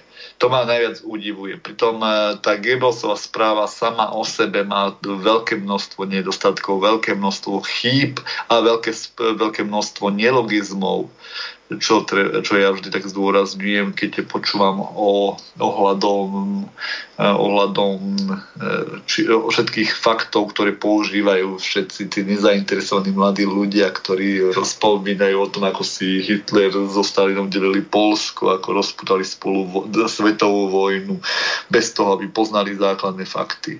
A pre, práve už to by malo byť pre verejnosť nedôveryhodné, že správa o Katinskom Arménskom masakri vyšla na svetlo roku 1943, teda dva roky po ovládnutí priestoru nacistickými vojskami. Keby, na, e, keby nacistické vojska, a to v, a neboli úplne hlúpe, posielali odborníkov spolu, e, spolu s nemeckými vojskami a toto si určite museli v roku 1941 všimnúť. Prečo to nevyužili hneď? To je základný nelogický fakt, veď Goebbels využil každú jednu maličkosť proti Sovietskému zväzu. A toto by nevyužil? Veď e, to je nedôveryhodné celej tejto správy ohľadom Katyni. To, že, e, že Nemci čakali dlhé dva roky na to, aby túto informáciu pustili do sveta. A zrazu, keď sa situácia na fronte radikálne zmenila, až tedy ju vypustia do sveta, Veď to je úplne nezmyselnosť. Keď kto si prečíta či už Gardistu, alebo Slováka, alebo aj Felkischer Belbachter, tak vie, že toho tam henžilo rozličnými sovietskými ohováračkami a antisovietskými diverznými informáciami z diverzných centrál. A zrazu podstatná informácia, ktorá by nahrávala do kariet Goebbelsovi a ospravedlňovala vpád do Sovietskeho zväzu, zrazu je, je dva, dva roky po, pod pokličkou. A až v roku 1943 sa niekto tam rozhodne vyslať vyslať, vyslať eh, priesk, eh, výskumníkov. Eh, ja nehovorím, že Žarnov teraz sklamal. Ja len hovorím to, že aj slovenskí odborníci dostali už podvrhnuté fakty. Niekým, kto mal dva roky času dôkazmi manipulovať. Ja by som ešte chcel, keďže, keďže sa venujeme stále ohľadne Katyne, tak ja by som chcel um, vysvetliť ešte aj uh, informáciu, ktoré uviedol tento spis verejnený roku 1945 ako názov. Ja to ešte raz pripomeniem, pretože keď pán Lacko hovorí, že, ne, žiadne, žiadne dôk, že sú dôkazy, ktoré potvrdzujú, že to sovieti, tak ja chcem pánovi Lackovi dokázať, doktor, pánovi doktorovi, že sú aj kontradôkazy uverejnené v správe zvláštnej komisie pre zistenie a vyšetrenie okolností, za ktorých boli nemeckými fašistickými votrovcami postriáni v Katinskom lese zajatí polskí dôstojníci. Pánovi doktorovi Lackovi odkazuje, že to vyšlo aj v českom nakladateľstve Svoboda roku 1945. Ak bude mať záujem, môže si pokojne tento spis vyhľadať a môže si ho naštudovať, aby mal aj dôkaz dôkazy z druhej strany, vydané krátko po druhej svetovej vojne. S vlastnou komisiou bolo zistené, že pred obsadením Smolenska a západných okresov oblasti nemeckými okupantami pracovali na stavbe a opravovaní ciest polskí vojnoví zajaci, dôstojníci a vojaci. Zajaci boli umiestnení v troch táboroch. On, ON osobogo naznačenia, zvláštneho určenia a označeným číslo 1 ON, číslo 2 ON a číslo 3 ON, teda číslo 3 osobogo naznačenia, zvláštneho určenia. Boli vzdialené 25 až 45 km na západ od Smolenska. Za svedecký výpovedí a dokumentárneho materiálu vysvita, že tieto tábory nemohli byť v obdobie začatia vojnových operácií v dôsledku vzniknutej situácie včas evakuované a všetci zajatí Poliaci, ako i časť stráže a úradníkov tábora padli do nemeckého zajatia. Bývalý náčelník tábora číslo 1 osobitného určenia major štátnej bezpečnosti Vetošníkov, vypočúvaný zvláštnou komisiou, vypovedal. Čakal som na rozkaz k likvidácii tábora, avšak spojenie so Smolenskom bolo prerušené. E, vybral som sa teda s niekoľkými úradníkmi do Smolenska, aby som zistil stav. Vo Smolensku bola napätá situácia. Požiadal som prednostu dopravného odboru Smolenského úseku západnej dráhy súdruha Ivanova, aby opatril nutný počet vagónov k odvezeniu zajatých Poliakov z tábora. Odpovedal mi, že na vagóny nemôže, sa nemôžem spoliehať, snažil sa tiež spojiť s Moskvou, aby nám bolo povolené ísť peši, ale nepodarilo sa mu to, mi to. Nemci v tomto období už odrezali Smolensko od tábora. Čo sa stalo so zajatými vojakmi a so strážou, ktorá zostala v tábore, neviem. Inžinier Ivanov, ktorý v júli 1941 zastupoval prednostu dopravného oddelenia Smolenského úseku západnej dráhy, vypovedal pred zvláštnou komisiou. Na, mňa oddelenie, na, na moje oddelenie dochádzali žiadosti správy táborov pre polských vojnových zajacov o zaopatrení vagónov k odvezeniu Poliakov. My sme ale žiadne voľné vagóny nemali. Okrem toho, poslať vagóny po trati na stanicu Gusi, stanici Gusino, kde bolo najviac zajatých polských vojakov, sme však aj tak nemohli, pretože táto trať už bola ostrelovaná. Preto sme nemohli vyhovieť žiadosti a správy táborov. Tak sa stalo, že zajatí Poliaci dostali v Smolenskej oblasti. Že zajatí tá, Poliaci dostali v táboroch v Smolenskej oblasti je potvrdené aj ďalšími vypovediami očitých svetkov. Takže ako e, mohli e, sovietské vojska a sovietské velenie dať takýto pokyn k zastreleniu všetkých zajacov, keď v tom čase bol v oblasti totálny chaos a časť táborov bola s Smolenskom odrezaná od sveta. Súčasná historiografia to nachádza oznám, že to boli vysudnuté hliadky NKVD. Ale zase sa spýtajme. Ako by boli do Smolenska a do táborov špeciálneho určenia, do troch rozličných táborov vyslané so, e, soviet, e, príslušníci či už vojenského delenia NKVD alebo priamo NKVD a strelenie zajacov, keď nebolo spojenie s týmito tábormi. A čo by sa stalo so strážami, ktoré, o ktorých sa nikto nezmienuje? Otázka je rozhodne taká, odpoveď je rozhodne taká tú otázku, že e, sovietská armáda ani sovietské e, bezpečnostné orgány v takomto nastávajúcom zmetku pri e, obsadzovaní Smolenskej oblasti nemohli a nemali ani ako e, zastreliť e, polských e, vojnových zajacov. A navyše bolo by to nezmyselné v tomto období, e, keď e, Nemecko veľkými silami vtrhlo do oblasti Smolenska, e, každý ustupoval doslova po vlastnej linii, dochádzalo k obkúčeju vojsk. Samotné velenie potrebovalo mať vojakov, či už osobitný oddielov alebo NKVD na inom úseku frontov. Nie na to, aby sa zbavovali zajacov. A navyše, na čo by sa zbavovali? Poliaci boli ako zajaci dôstojníci v, v táboroch osobitného určenia, boli na to využívaní, ale bolo nezmyselné sa ich vôbec zostrieľať. A najmä, prečo by strieľali, keď sa blížili e, nemecké vojska, ktoré mohli každú chvíľu prísť do oblasti a odrezať e, vo, e, vojska, e, vojska od svojich jednotiek? To je nedôveryhodná informácia hľadom toho. Navyše Svetko vypovedali dokonca aj o tom, že gest, gestapo dávalo ešte pred oficiálnym pokynom a správou roku 1943 na zverejnenie o tom pokyn pod hrozbou rozsudku trestu smrti rodinným príslušníkom určitých svetkov, takže hrubé ovplyvňovanie, o tom, ak budú tvrdiť, že to nebo, že to neboli sovietské vojska. Takže situácia je taká a ja som presvedčený, že zodpoveď za katínsky masaker a nech eh, hovorí, kto chce, eh, reálne dôkazy v správe, ktorá bola uverejnená v, aj v Československu v roku 1945 toto potvrdzujú.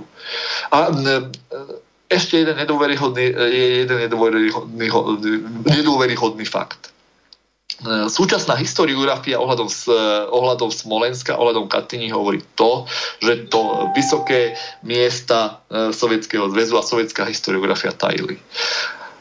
Opak je pravdou, dôkazom je ten spis uvedený roku 1945, ktorý síce nebolo vo veľkom náklade. Druhou je spomínaná kniha, ktorú sme spomínali pod názvom, pod názvom ktorú mám aj ja osobne v rukách, E, vojna, história, ideológia, ktoré vydalo e, izdavateľstvo politickej literatúry v Moskve roku 1974. Kto má záujem, môžem zverejniť aj slovenský preklad, ktorý vyšiel v nakladateľstve Pravda e, z Inštitútu vojenských dejín Ministerstva obrany z SSR pod redakciou Machalova, kandidáta historických vied, a Bešenceva, kandidáta filozofických vied.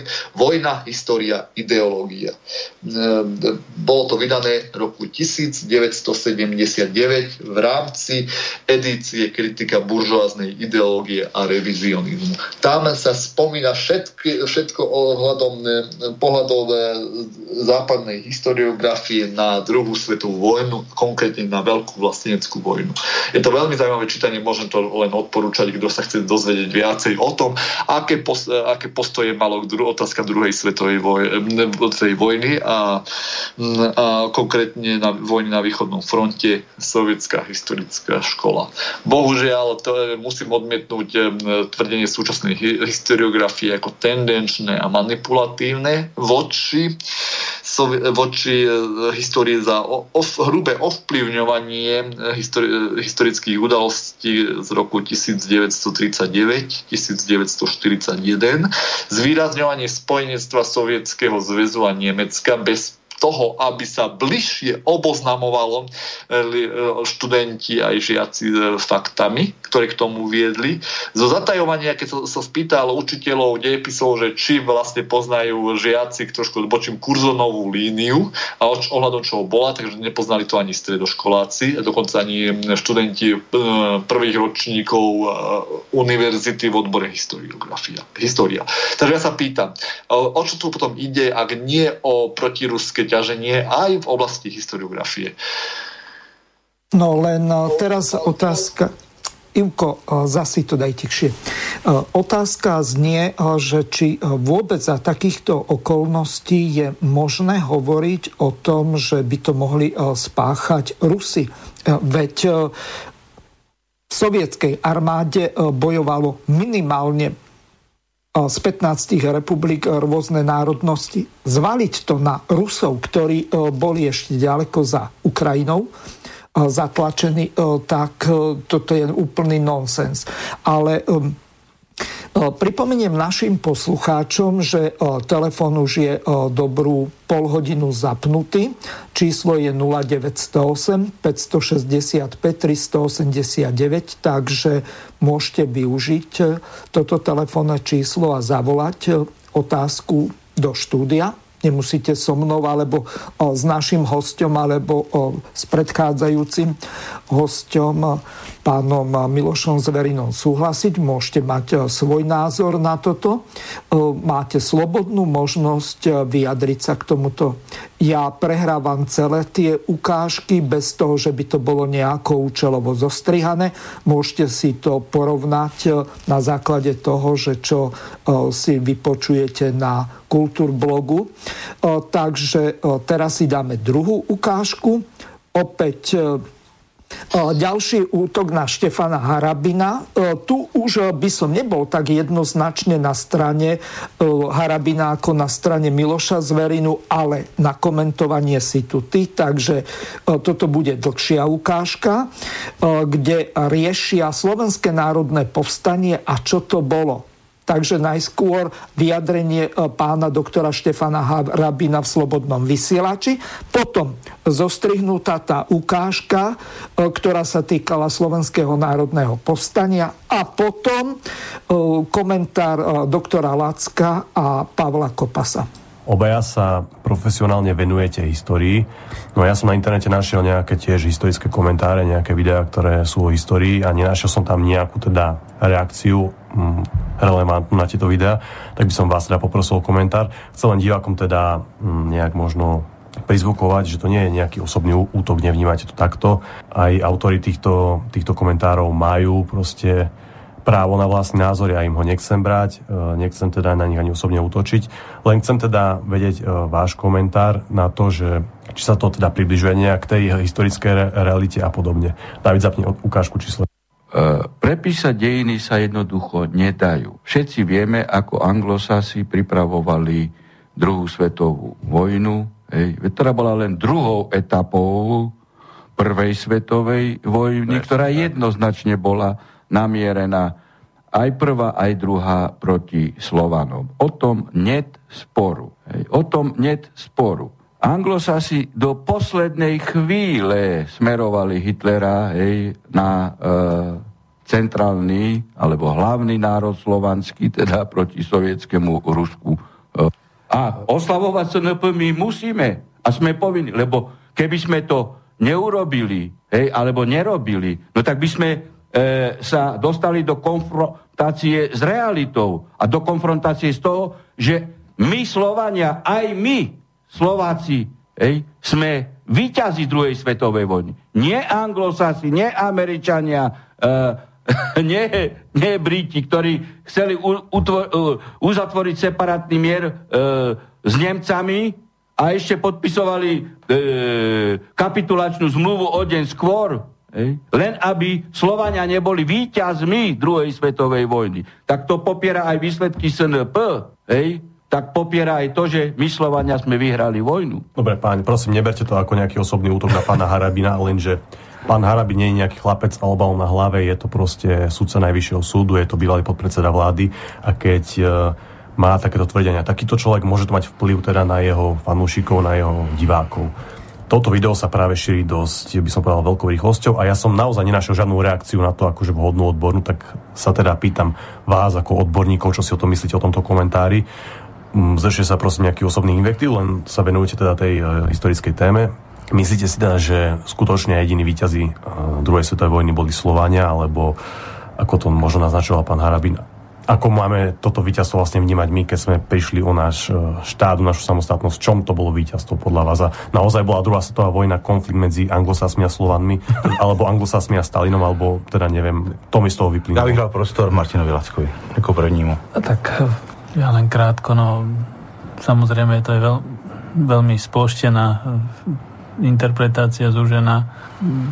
By som povedal, že každý samozrejme má právo na vlastnú interpretáciu, ale mala by vychádzať teda z historických eh, faktov a súvislostí, no a túto nie celkom mladí, hej.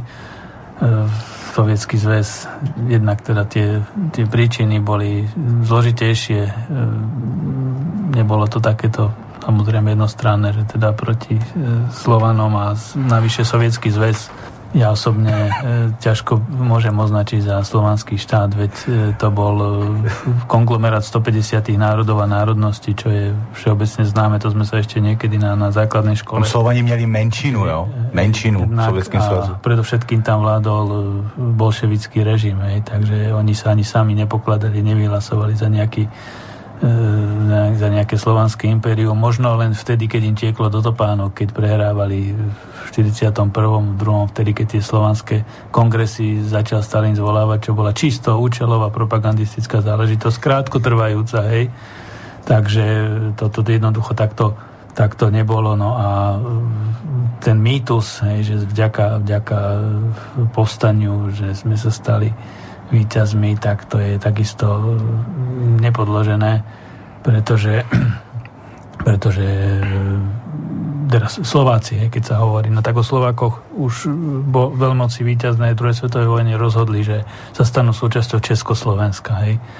Tak, no a že Československo teda bude, bude medzi týmito e, víťaznými štátmi. E, takže tu o, o, o tom, že by teda Slováci ako že by povstanie o tomto rozhodlo, tak e, bez ohľadu na to, či by povstanie vypuklo alebo nevypuklo, bolo alebo nebolo, tak o tej obnove Československa a o tom je zaradený na túto stranu už bolo, bolo, bolo rozhodnuté. Pavel, otázka na teba. Hmm. Padali podľa teba bomby na Hamburg, na Dražďany, alebo teda na Londýn kvôli tomu, lebo to bol konflikt medzi anglosasmi a Slovanmi a myslíš to je naprostý teda, nesmysl. Že sl- no, to je naprostý nesmysl, som sa tady tomu musel smát, jak, já to teď nemyslím vůbec nějak osobně, ale opravdu alarmující, nesmutné, ale hlavně alarmující je, že takové to neuvěřitelné nesmysly, prostě vycucané z nevím z jakého prstu, tvrdí člověk, který prostě má takový vliv na, na, na soudnictví v této zemi, jo, který rozhoduje o svobodě, na svobodě konkrétních lidí a,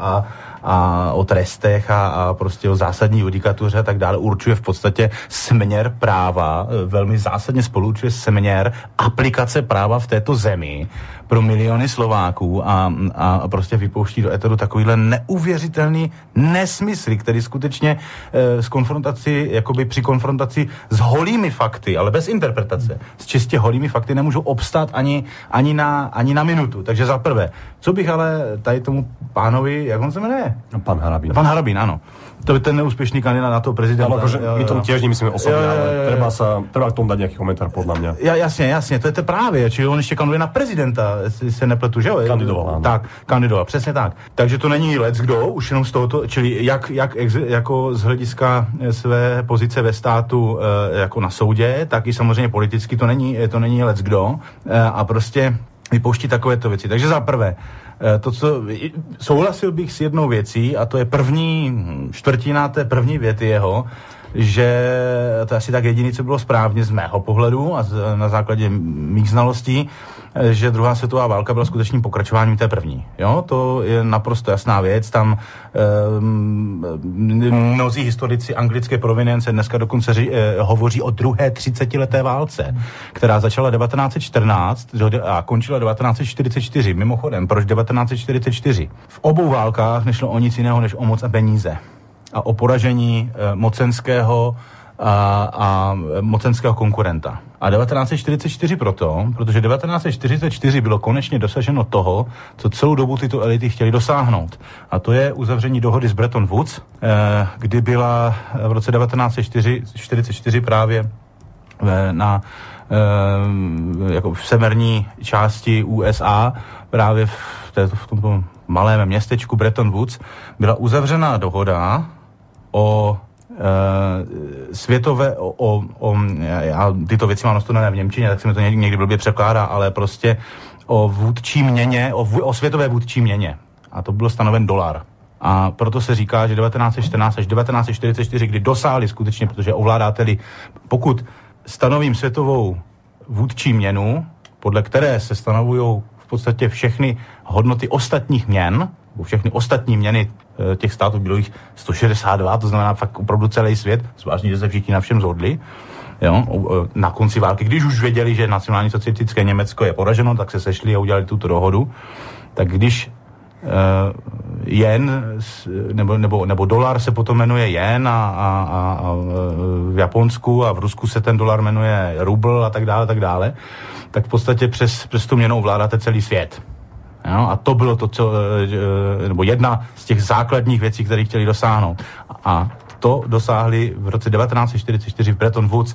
Proto vlastně někteří historici vymezují a nejsou to ledajací historici, vymezují vlastně toto období jako skutečně na den, skoro na, na den přesně, jako druhou třicetiletou válku. Čili to bych tady s tím pánem e, určitě souhlasil. Ostatně naprostej, e, opravdu prostě vycucaný, nesmysl, nezakládající se vůbec na ničem, tam nešlo přece vůbec o žádné Slovany, nějaká slovacká identita vůbec nebylo tehda téma, tehda e, prostě spolu soupeřili dva, respektive tři světy.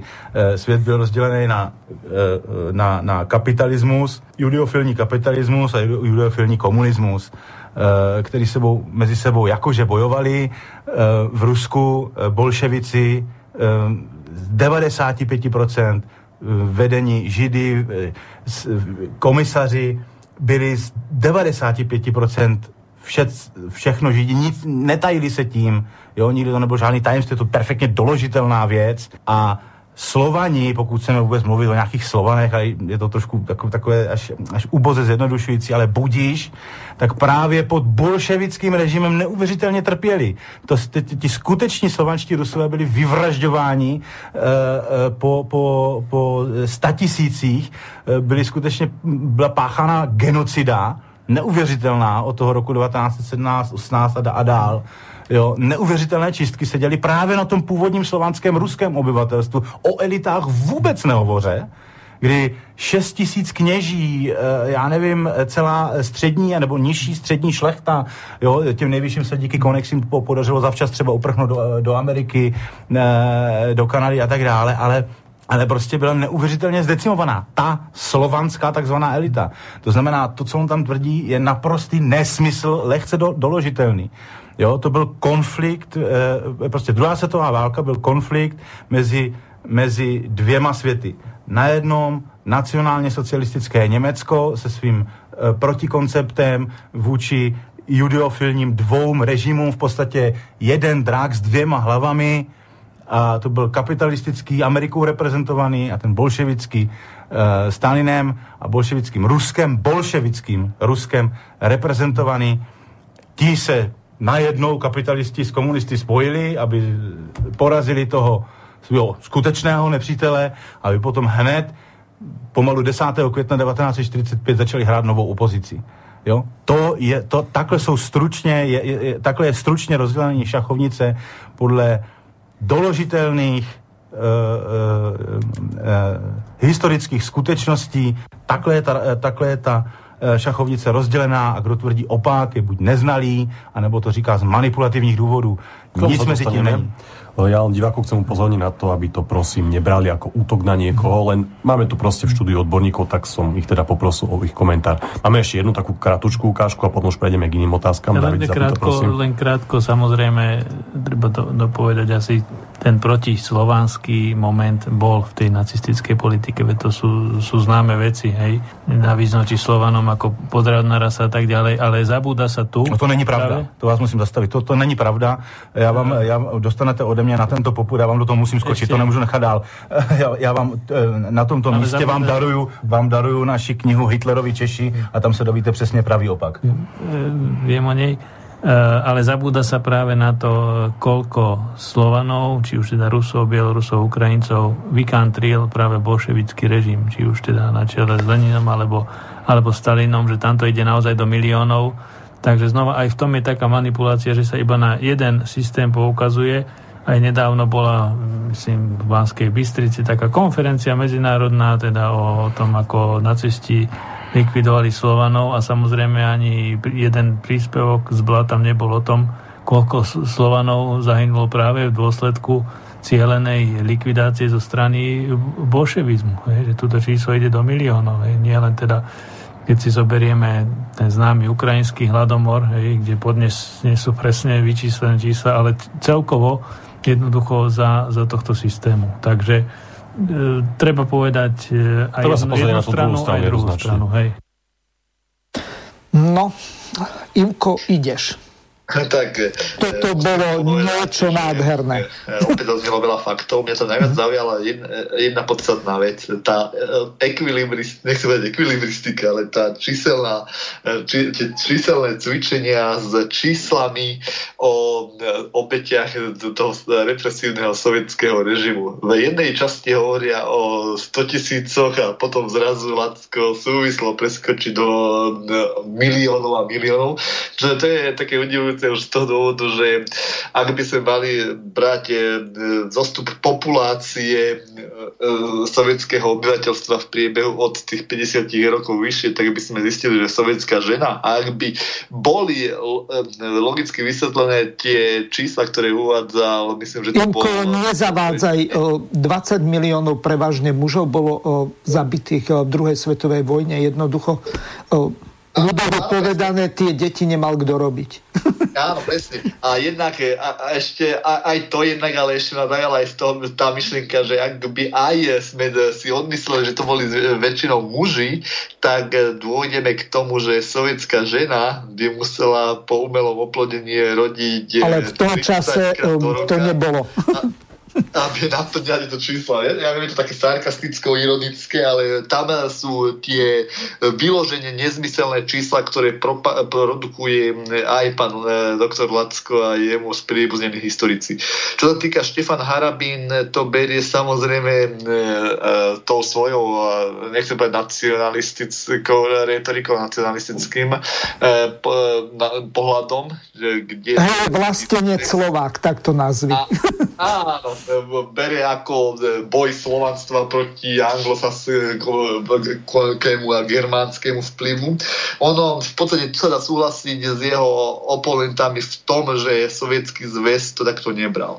Sovietský zväz na kongresoch, zjazdoch kominterny vždy e, rozpoznával v tom čase možno niekedy aj nesprávne, až tendenčne, e, čo neskôr samozrejme aj ďalšie zjazdy kominterny a komunistických strán potom odsudzovali, pretože ako aj Leni sa hovorili, marxizmus, leninizmus je učenie, ktoré sa vyvíja a nestojí na, na jednej dogme, tak postupne sa aj myšlienky e, obnovovali, či to bol najprv e, boj proti sociálfašizmu, potom na 7. kongrese tento, e, túto terminológiu odsudeniu, odsudeniu a zavrhnutia hodnú, tak v podstate treba povedať, že zjazdy kominterny a sovietský zväz nemal na mysli národnostnú otázku a nacionálnu otázku boja nejakého slovanstva, ale úlohu bo, úlohu, bo, úlohu boja e, vykoristovaného proletariatu proti vykoristovateľským triedam. E, z jazdy kominterny o tom hovorili, že e, či je to nemecký, český,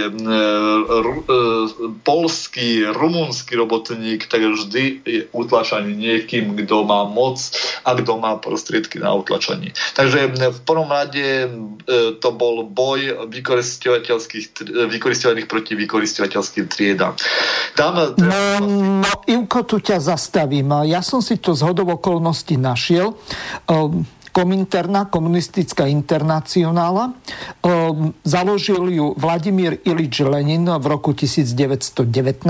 A čo je zarážajúce, tak na svojom 7. svetovom kongrese v roku 1935 na Stalinov rozkaz sa revolučné zvrhnutie kapitalizmu ako svoje poslanie a výzva e, prestáva propagovať. To znamená, že e, prešlo sa od boja za práva proletariatu k boju proti e, fašizmu. Čiže takto sa to zmenilo. No, ideš. Áno, rok 1935 e, bol zmenený. 7. kongres konkrétne odsudil aj e, boj proti sociálfašizmu ako jednu retoriku radikálno-sociálneho riešenia situácie a nadviazala spoluprácu ľudových frontov. Presne. Takže tuto tvrdím, e, chcel som povedať len to, že do roku 1935 to bolo jednohlasné hovorenie. Ale, ale ani roku 1935 na 7. kongrese sa nehovorí o boji slovanstva. Hovorí sa o boji proti fašizmu. Čo je samozrejme ďalší podstatný rozdiel v teórii Štefana, Har- Štefana Harabína. Až neskôr sú tam náznaky určitého slovanstva, keď nacisti ovládali celú Európu. Vtedy tam bol aj braný aj boj slovanských národov. Ale opäť, opäť to nešlo z, priamo od Sovietskeho zväzu, ale išlo to od tých predstaviteľov, ktorí žili v Moskve ako emigranti, respektíve ako politickí zástupcovia svojich krajín. Čo sa týka opäť, e, Štefan Harabin mal v jednom pravdu a tu e, Blacko a spol e, sa mília, keď, tvrdie, keď tvrdili, že Československo nemalo by byť braté ako víťazná krajina. Neviem, či som správne zachytil, ako tam rozprával, že to je hlúposť, Lacko, ale ja by som chcel... No, on sa vyjadroval k tomu, že či by bolo alebo nebolo Slovenské národné povstanie, lebo tam išlo o excelentné spochybnenie významu slovenského národného povstania z toho dôvodu, že oni toto zrejme berú, uh, títo... Jo, Áno, presne, viem ako. Uh, ale... Biologisti, uh, proti judojany, či ako to nazýva, či proti židovsky, ktorí používajú pro, termíny ako ten židobolševizmus a podobne v Slovenčine preložený, no z toho ich termínu. Takže toto je také zarážajúce a ešte to okomentovanie, to ma zarazilo, že Štefan Harabin nie je žiaden chlapec s nejakým alobalom na hlave. Chápeš? To je ako, že ten, ktorý šíri tieto dezinformačné informácie. Toto je akože analogia na chemtrails, to znamená, že z tetrapakového toho obalu z mlieka si máš urobiť nejaký hliníkový kryt a to ťa ochráni proti tomu práškovaniu z tých lietadiel. Čiže až do takýchto debilín oni zachádzajú, aby si vedel, že o čom hovoria. A takisto naši poslucháči. Áno, ja, len, ja som chcel len tomu toľko povedať, že tu práve Slovensk, tu polemiz, polemizovať s Lackom a spol v tom, že práve naopak Slovenské národné povstanie upriamilo pozornosť výťazných mocností. A ešte e, upozorním na jeden základný fakt. 22. septembra 1944, to sa mali výročie, pred pár dňami e, bol dôležitý deň v tom, že, e, ja to citujem, TASS bol splnomocnený sovietskou vládou prehlásiť. Sovietská vláda považuje rozvinutý boj slovenského ľudu za cenný prínos v oslobodeneckej vojne spojencov proti nepriateľovi. Urobila príslušné opatrenia, aby bola poskytnutá príslušná pomoc slovenským partizánom a slovenským vojakom a dôstojníkom, ktorí sa k ním pripojili. Sovietská vláda uznáva všetky československé jednotky bojujúce na Slovensku za spojeneckú armádu so všetkými jedini s tim spojenimi právami. S týmto postojom sovietskej vlády bol oboznámený prezident Beneš a ostatní predstavitelia spojeneckých štátov.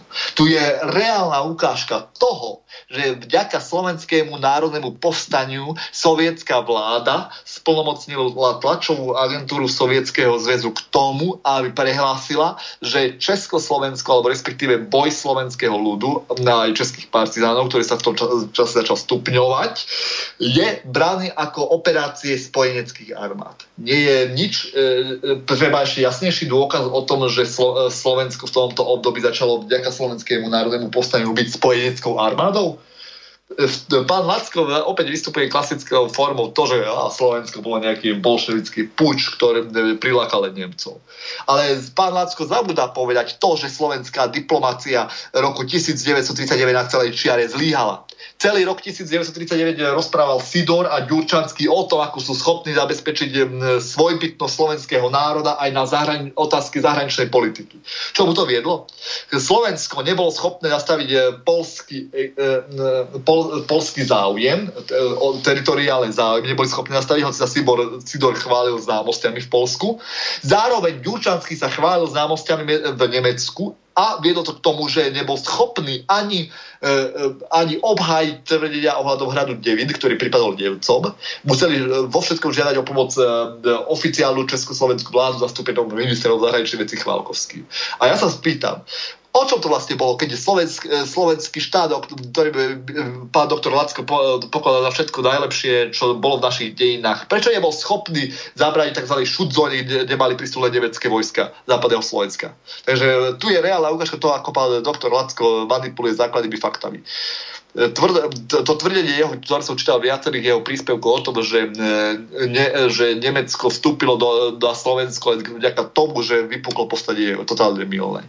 Pretože slo, e, nemecká vláda už priamo či nepriamo zasahovala do boja dvoch prúdov v slovenskom politickom živote už od roku 1939 podporovala raz Tukovcov, potom raz Tisovcov, raz podporovala katolíkov, potom raz podporovala e, nacionálny socializmus v otázkach Hlinkovej slovenskej ľudovej strany, konkrétne Šaďabacha, Vojtecha Tuku. Takže tu je reálna ukážka toho, ako pán doktor Lacko v tom, v tom úrivku, ktorý sme si vypočuli, kamufluje históriu, hoci tvrdí, že on má tú pravdu. Pritom opak je pravdou. No mňa by zaujímala jedna dôležitá vec, že okrem toho, že nevedel zdôvodniť, že prečo sa razili strieborné mince 5 50 koruny za Tisovho štátu, napríklad z doktora Karvaša.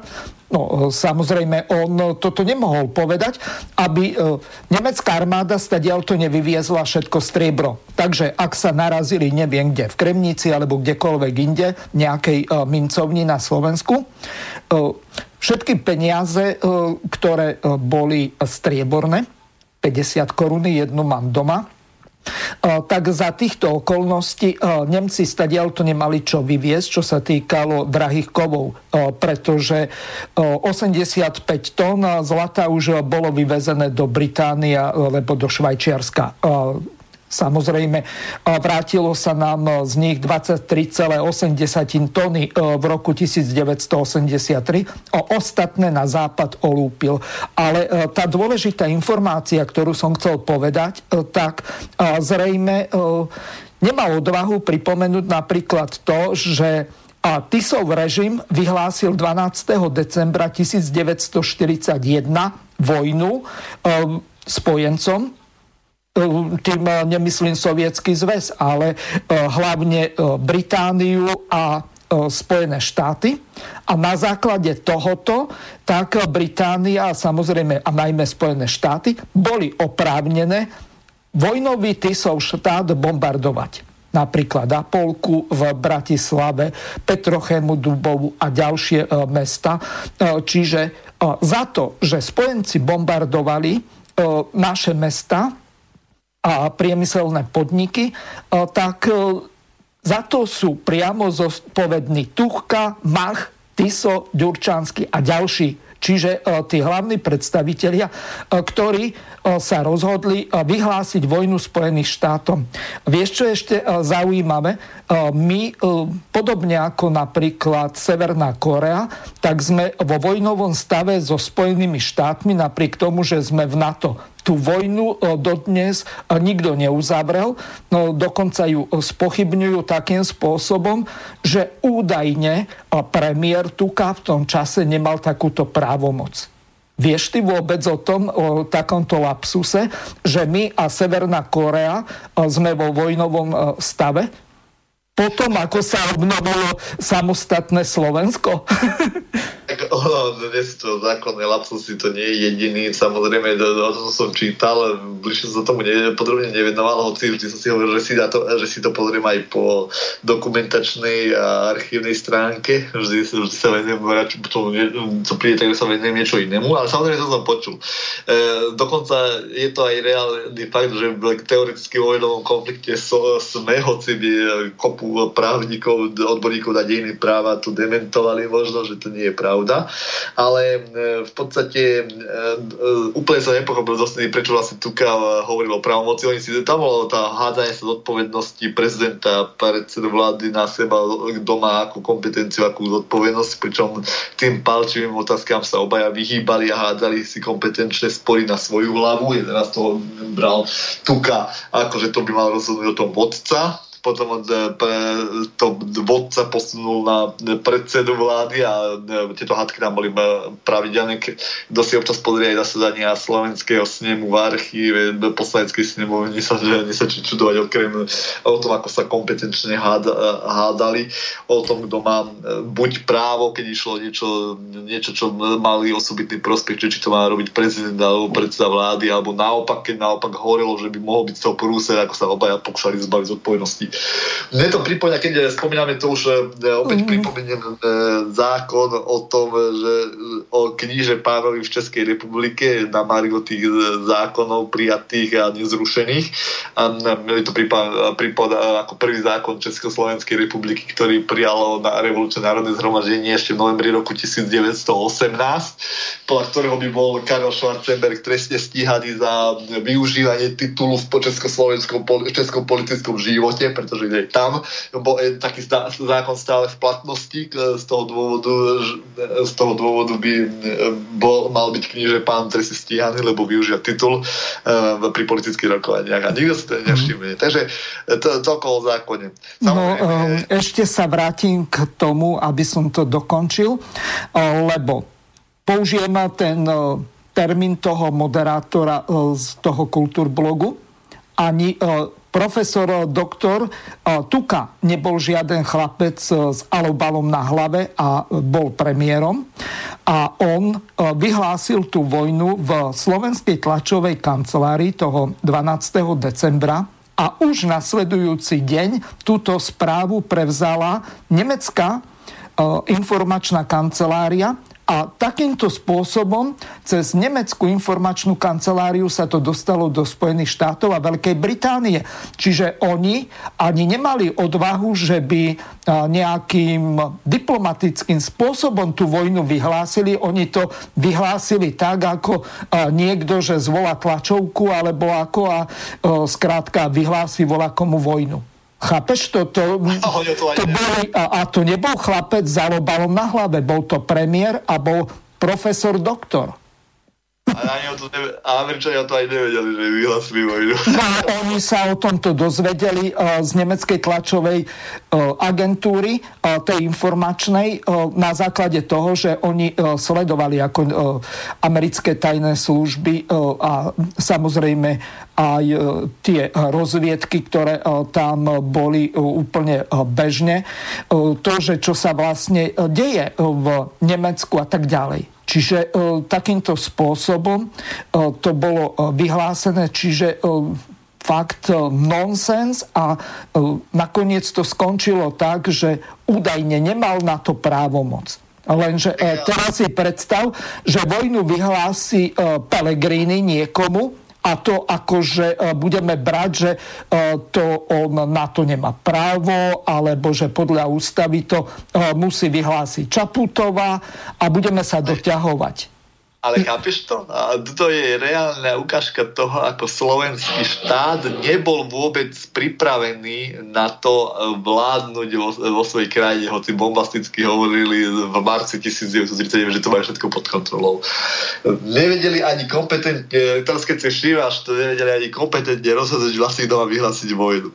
Ke, eh, ke, keď si chodila taká zaujímavá informácia, že keby, ke, keby Spojené štáty americké nečítali noviny, tak aj nevedia, že Slovensko vyhlásilo vojnu. Ono, fakt, e, e, ako keby na ministerstve zahraničných vecí v tom čase slovenského štátu, na úrade vlády a v úrade prezidentskej kancelárie nevedel, kto má aké kompetenčné schopnosti. A to pritom museli mať aj odborníkov na protokol, odborníkov na zahraničné otázky. A správne si protokol Tuka mal doktorát správa, takže musel vedieť, ako sa správať v, rámci aj diplomácie, aj práv, zahranično právnych vzťahov vzťahov.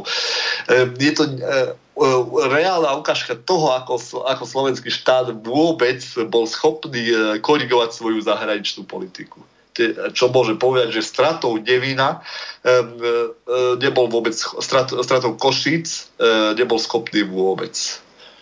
Mhm.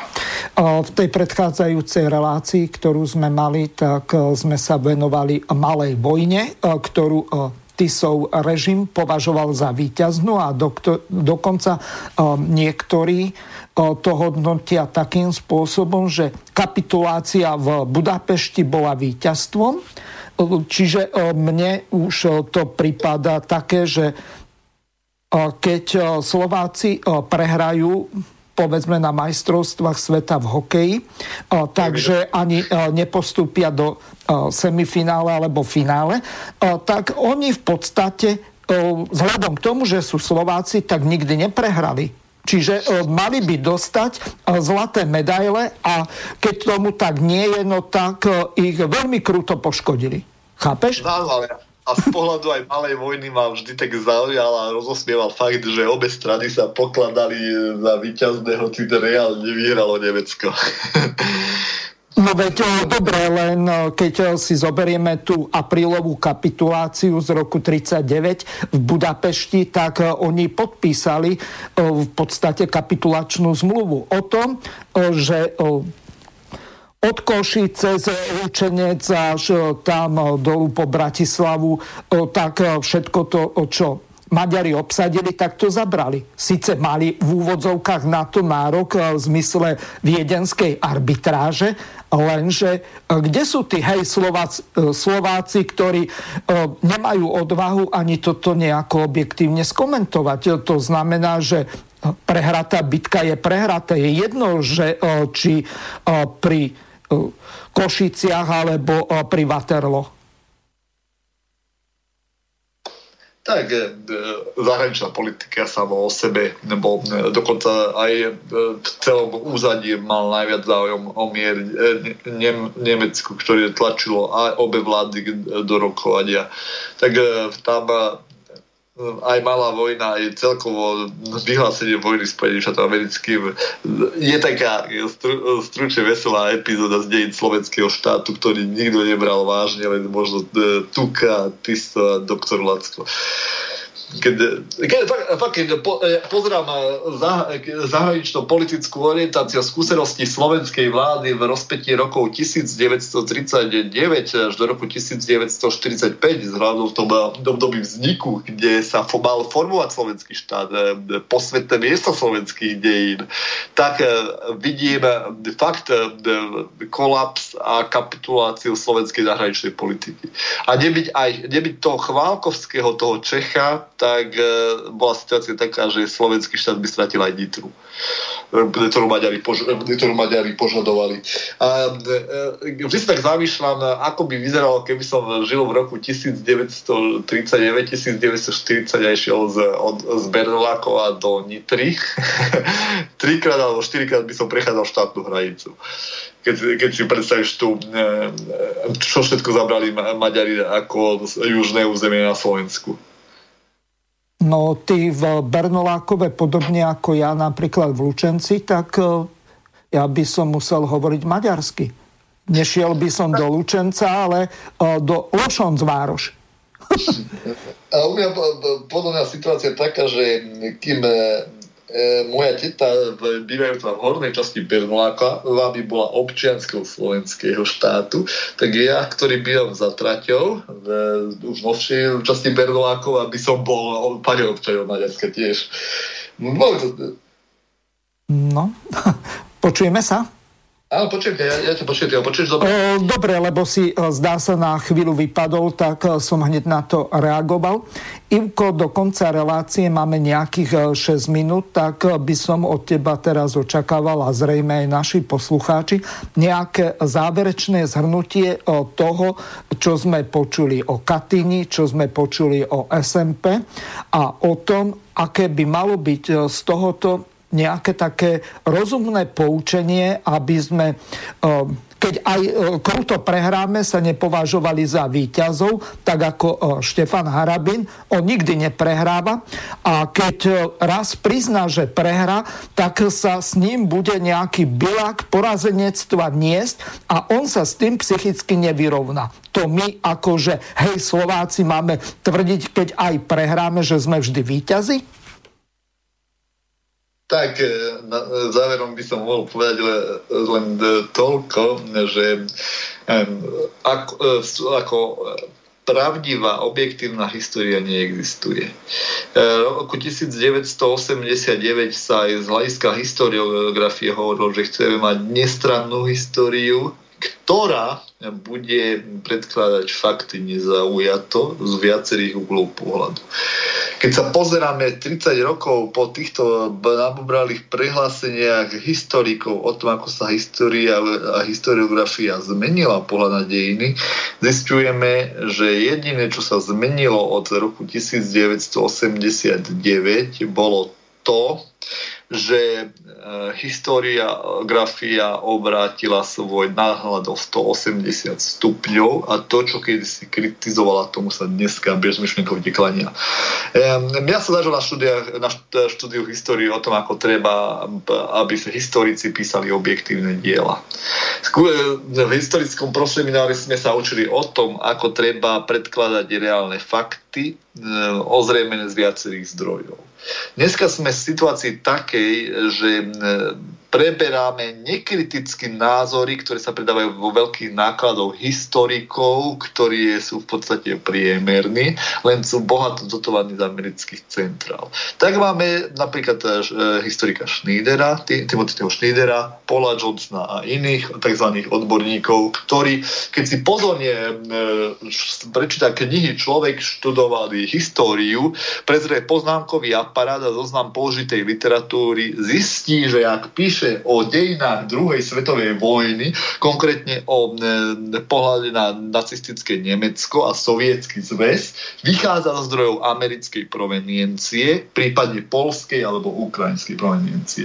Potom ako chceme písať e, o ne, nekritické e, kritické diela, keď nie sme, nie sme schopní západní historici s príkladom a naštudovať si informácie o Stalinovi, o Katyni zo ruských zdrojov? Prečo sa preberá všetko to, čo vyprodukovalo americké zahraničné ministerstvo ako zdroj? Je to relatívny, relevantný zdroj k sovietským dejinám? A otázka je, prečo sa vlastne nekriticky preberajú informácie o Katíni z Goebbelsovej lži, ktorú e, vierohodne preukázala správa komisie z roku 1945. Prečo sa nikde nespomenuje ani táto komisia, ktorá bola zložená z popredných odborníkov s podaným Burdenkom? To je e, zaražajúca informácia. Zaražajúce je to, že nikoho netrápi e, fakty, ktoré by mali poukazovať na hlbšie zamyslenia. Nikoho netrápi to, že o Katinskom masakre sa začalo hovoriť v roku 1943 a nie roku 1941, keď Nemci toto miesto obsadili. Netrápi aj to, že o pakte Molotov-Ribbentrop sa hovorí len e, nádychom a e, jednoduchosti, pričom keď na akúkoľvek logickú otázku sa dáva odpoveď, veď to boli dva totalitné režimy. No a čo? Boli to dve, dva štátne zriadenia. E, aj čitateľ, aj študent, ktorý sa zaujímal o základné fakty, by mal právo dozvedieť sa o tom, čo viedlo vlastne k e, týmto milníkom aj v dejinách Veľkej vlasteneckej vojny pred jej vypuknutím. Rovnako to je o Slovenskom národnom povstaní.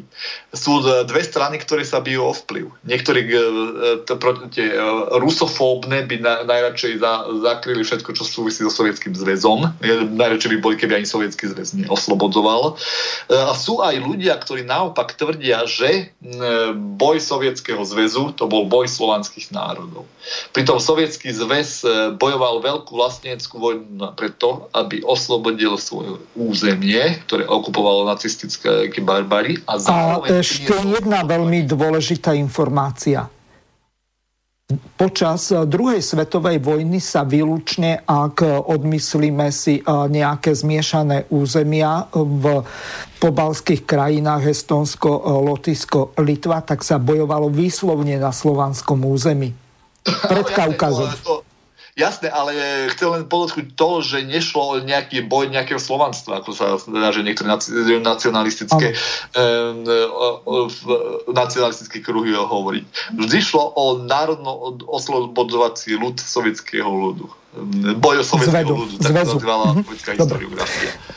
Imko, čas náš sa naplnil. Ja ti veľmi pekne ďakujem. Takisto ďakujem aj našim poslucháčom za trpezlivosť pri vypočutí si tých ukážok dlhých, ale tak ako som povedal, môjim zámerom nie je zostrihať to takým spôsobom, aby to vyznelo nejako proti, veď dokonca tam boli aj začiatky a konce, čo hovoril ten moderátor. Takže ešte raz ti veľmi pekne ďakujem. Zajtrajšia relácia, politické rozhovory s Jozefom Skálom budeme mať. Čiže pozývam vás počúvať túto reláciu od 18. hodiny. Budeme sa venovať dianiu v komunistickej strane Čieha Moravy a ďalším veciam, ktoré s týmto súvisia. Takže budem rád, že keď po ďalšom komunistovi budeme mať ďalšieho komunistu a po nejakom Slavovi Zverinovi, tak dáme možnosť aj iným, samozrejme E, reagovať na to. E, čiže ešte raz vám veľmi pekne ďakujem za pozornosť. Lúčim sa s vami a prajem vám počúvanie ďalších relácií Slobodného vysielača. Do počutia. Vysielací čas dnešnej relácie veľmi rýchlo uplynul, tak sa s vami zo štúdia Banska Bystrica Juh lúči moderátor a zúkar Miroslav Hazucha, ktorý vás touto reláciou sprevádzal. Vážené poslucháčky a poslucháči, budeme veľmi radi, ak nám zachováte nielen priazeň, ale ak nám aj napíšete vaše podnety a návrhy na zlepšenie relácie lebo bez spätnej väzby nebudeme vedieť relácie zlepšovať, za čo vám vopred veľmi pekne ďakujem. Do počutia. Táto relácia vznikla za podpory dobrovoľných príspevkov našich poslucháčov. I ty sa k ním môžeš pridať. Viac informácií nájdeš na www.slobodnyvysielac.sk Ďakujeme.